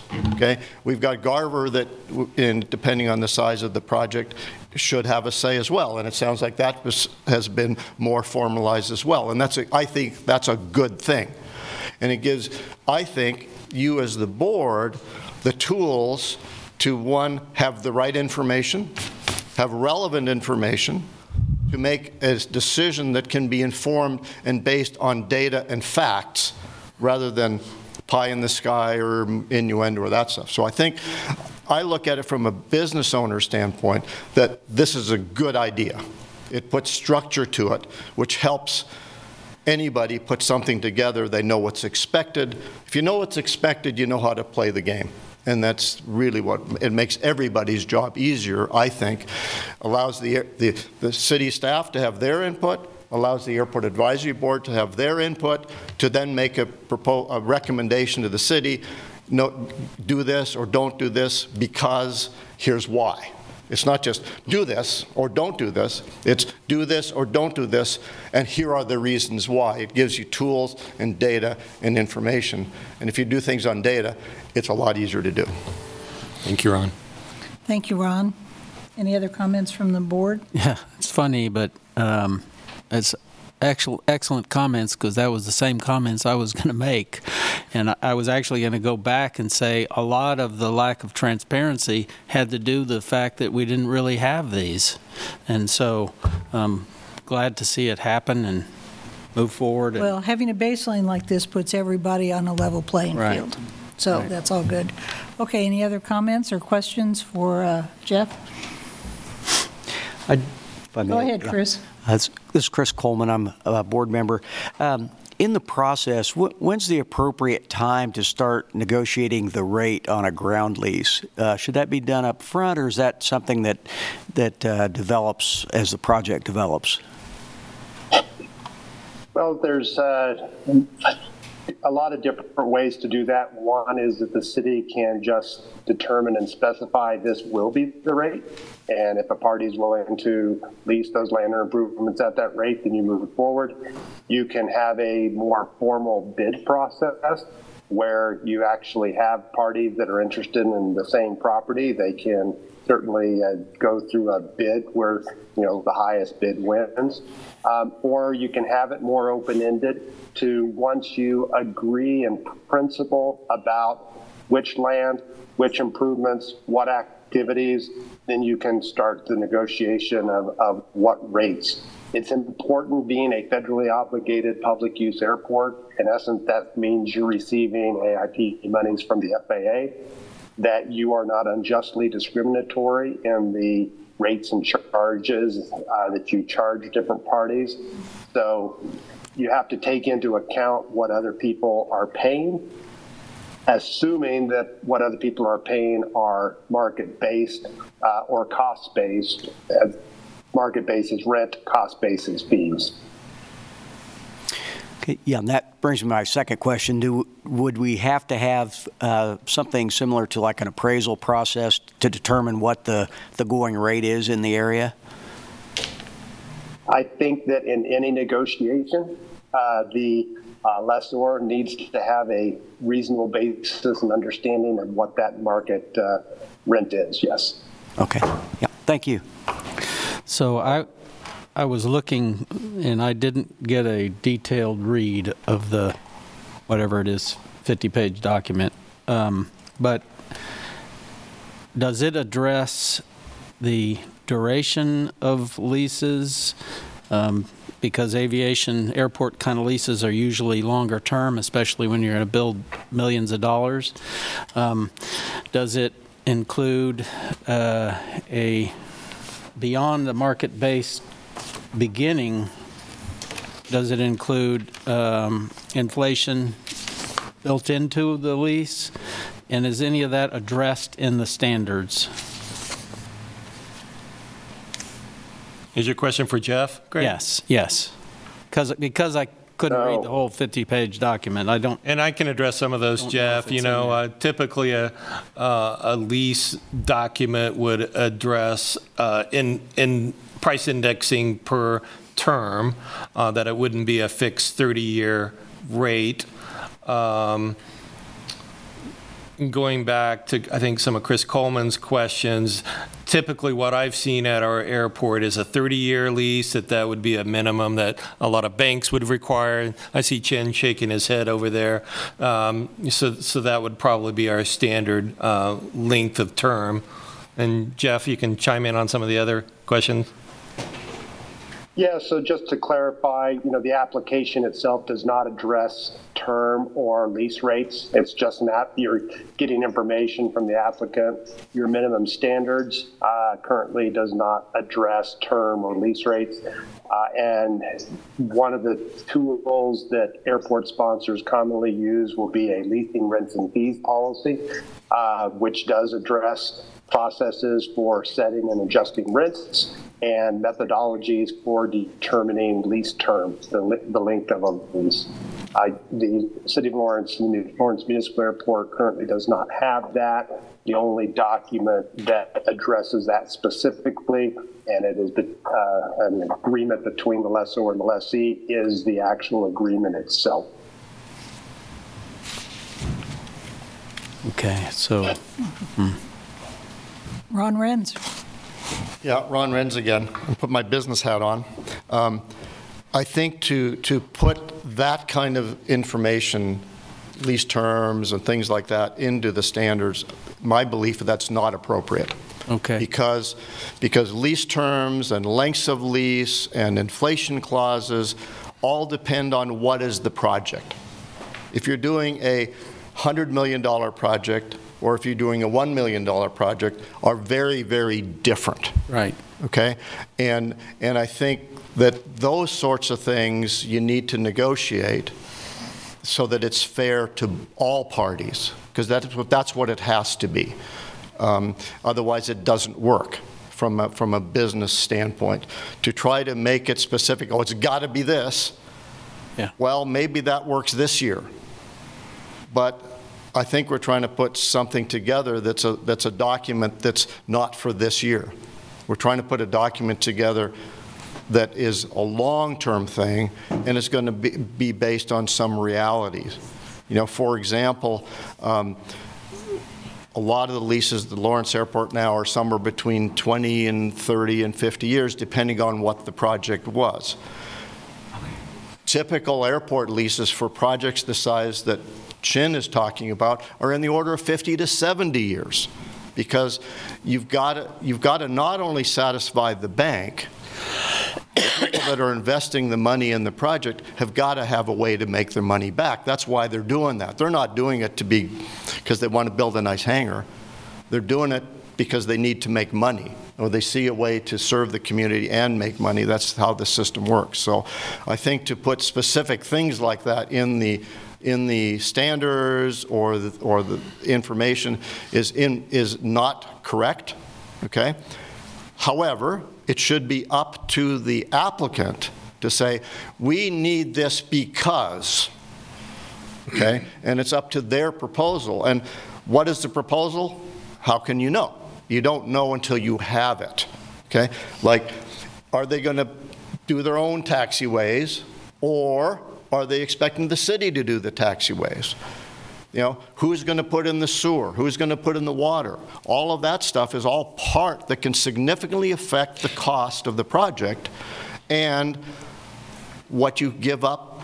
If you have somebody else pay for some of your project, you've got to give something up for that. That's fair, okay? If you don't expect anybody to participate in the project and you're going to do everything, well, then you ought to benefit from that rather than, rather than not. And so that all depends, I think, to, to you've got to have flexibility into this so that you can have negotiations that are fair for all parties. Because if it's not, if one party is aggrieved, the project doesn't work. All parties have to win. That means, that means the person doing the project, it means the city, it means the community, and it means the customers that are going to use the project. All of those things have to be considered in a proposal. And if they're not, the proposal's missing some things. And therefore, I don't think you need, should, I don't think you should write that into the, the standards. But it should be up to the applicant to be creative enough to put stuff that makes sense. So they can, they've got, it's a sales job. And what Chin is doing is a sales job, okay? He's trying to sell the city, the Airport Advisory Board, that his project makes sense, okay? Your job, I think, is to assess, does that make sense from your standpoint? And that's important. It's really important, okay? Because everybody has to win. Because if one side loses, it's a bad deal. Yeah, I guess I wasn't being very clear about what I was asking for. Um, In the application process, is that where he, the applicant might say, I'm looking for a 50-year lease at this, at this? That's not in the application right now. That's kind of where I'm, where I'm going. I wasn't saying this is what it should be. Um, but- I, bel I believe the application does have a section where they would identify what lease terms and conditions that uh, they are uh, interested in requesting from the city. And again, like the other topic, I'll I'll verify that, but I believe that is the case. I just, I just missed it, so, and I've got to leave too. Okay. Gary's got to go. Kept it warm I do too. We were keeping Sorry, our we're swapping quorum. uh, board members, Jeff. Uh, um, Does does anybody have further questions of Jeff, or can he hop off?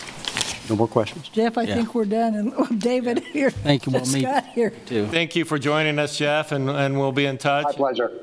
Enjoy good. San Talk to you Diego. soon. We'll look forward to the next iteration. Thank you. Thank you. Bye-bye. I apologize, I have to leave too. I have a doctor's appointment, which you've probably heard all morning. Don't forget your glasses. Don't forget, Greg, Yeah, thank you. there you go. Okay. Uh, Comments from, well, welcome, David. Thank you. We've maintained our quorum for the day. Um, We, um, before you got here, I don't know if you were zooming in or not. Um, Okay. We were down at uh, the board items. Great. And we've already reviewed the um, application materials and made a recommendation and recommendations to the city. Okay. To finalize those, and now we're just reviewing the airport minimum standards, the last item. Perfect. Okay, so, Clancy, we ready for the last item? And we kind of touched on that a little bit. Airport minimum standards? Yep. Yeah, um, so our last item is,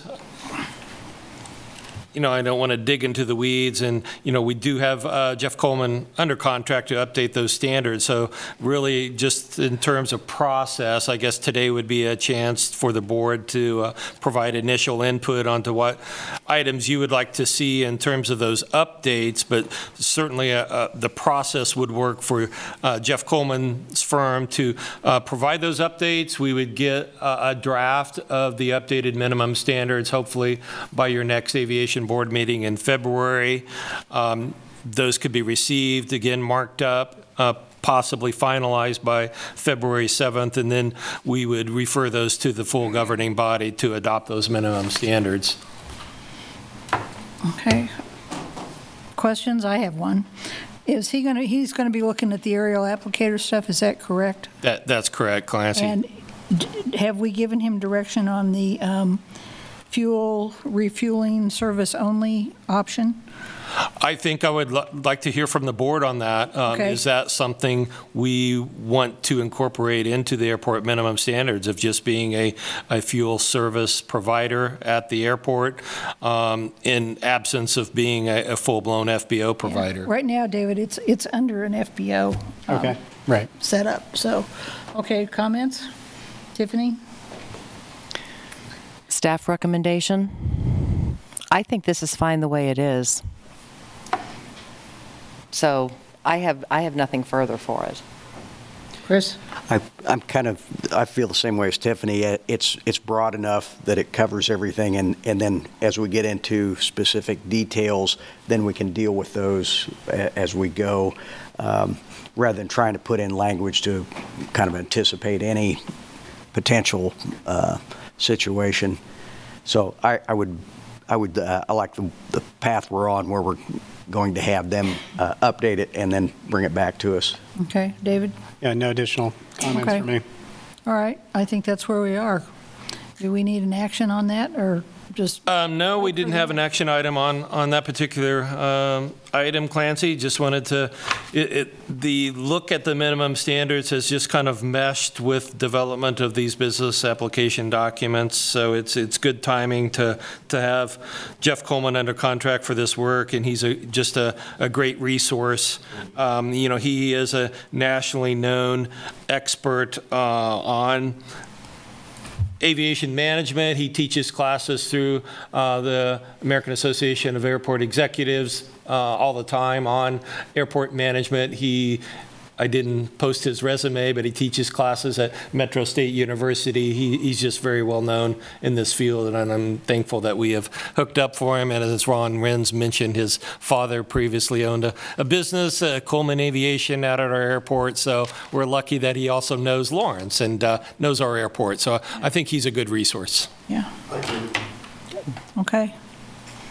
If there is no other business or comment, then um, the next meeting of the Aviation Advisory Board is scheduled for February 7th. There is some possibility there may be a special meeting, but we aren't certain about that yet, depending on Eurotech's uh, request. And um, with that, I'm ready for a motion to adjourn unless there's any other business. I think I would like to just add a huge thank you to the Aviation Board for meeting, uh, especially during the uh, middle of a, a workday. You're all working professionals. We appreciate your time and uh, commitment uh, to the airport. It's, it's much appreciated, so thank you. Okay. Our board, in addition, would like to thank you, Scott. Here, here. Yeah, Scott does a great job. We really appreciate everything you do. Thank you. All right. Now, do I have a motion to adjourn? I so move. Chris Coleman, second. I'll second. David seconds. We stand adjourned. Thank you. Man, come in.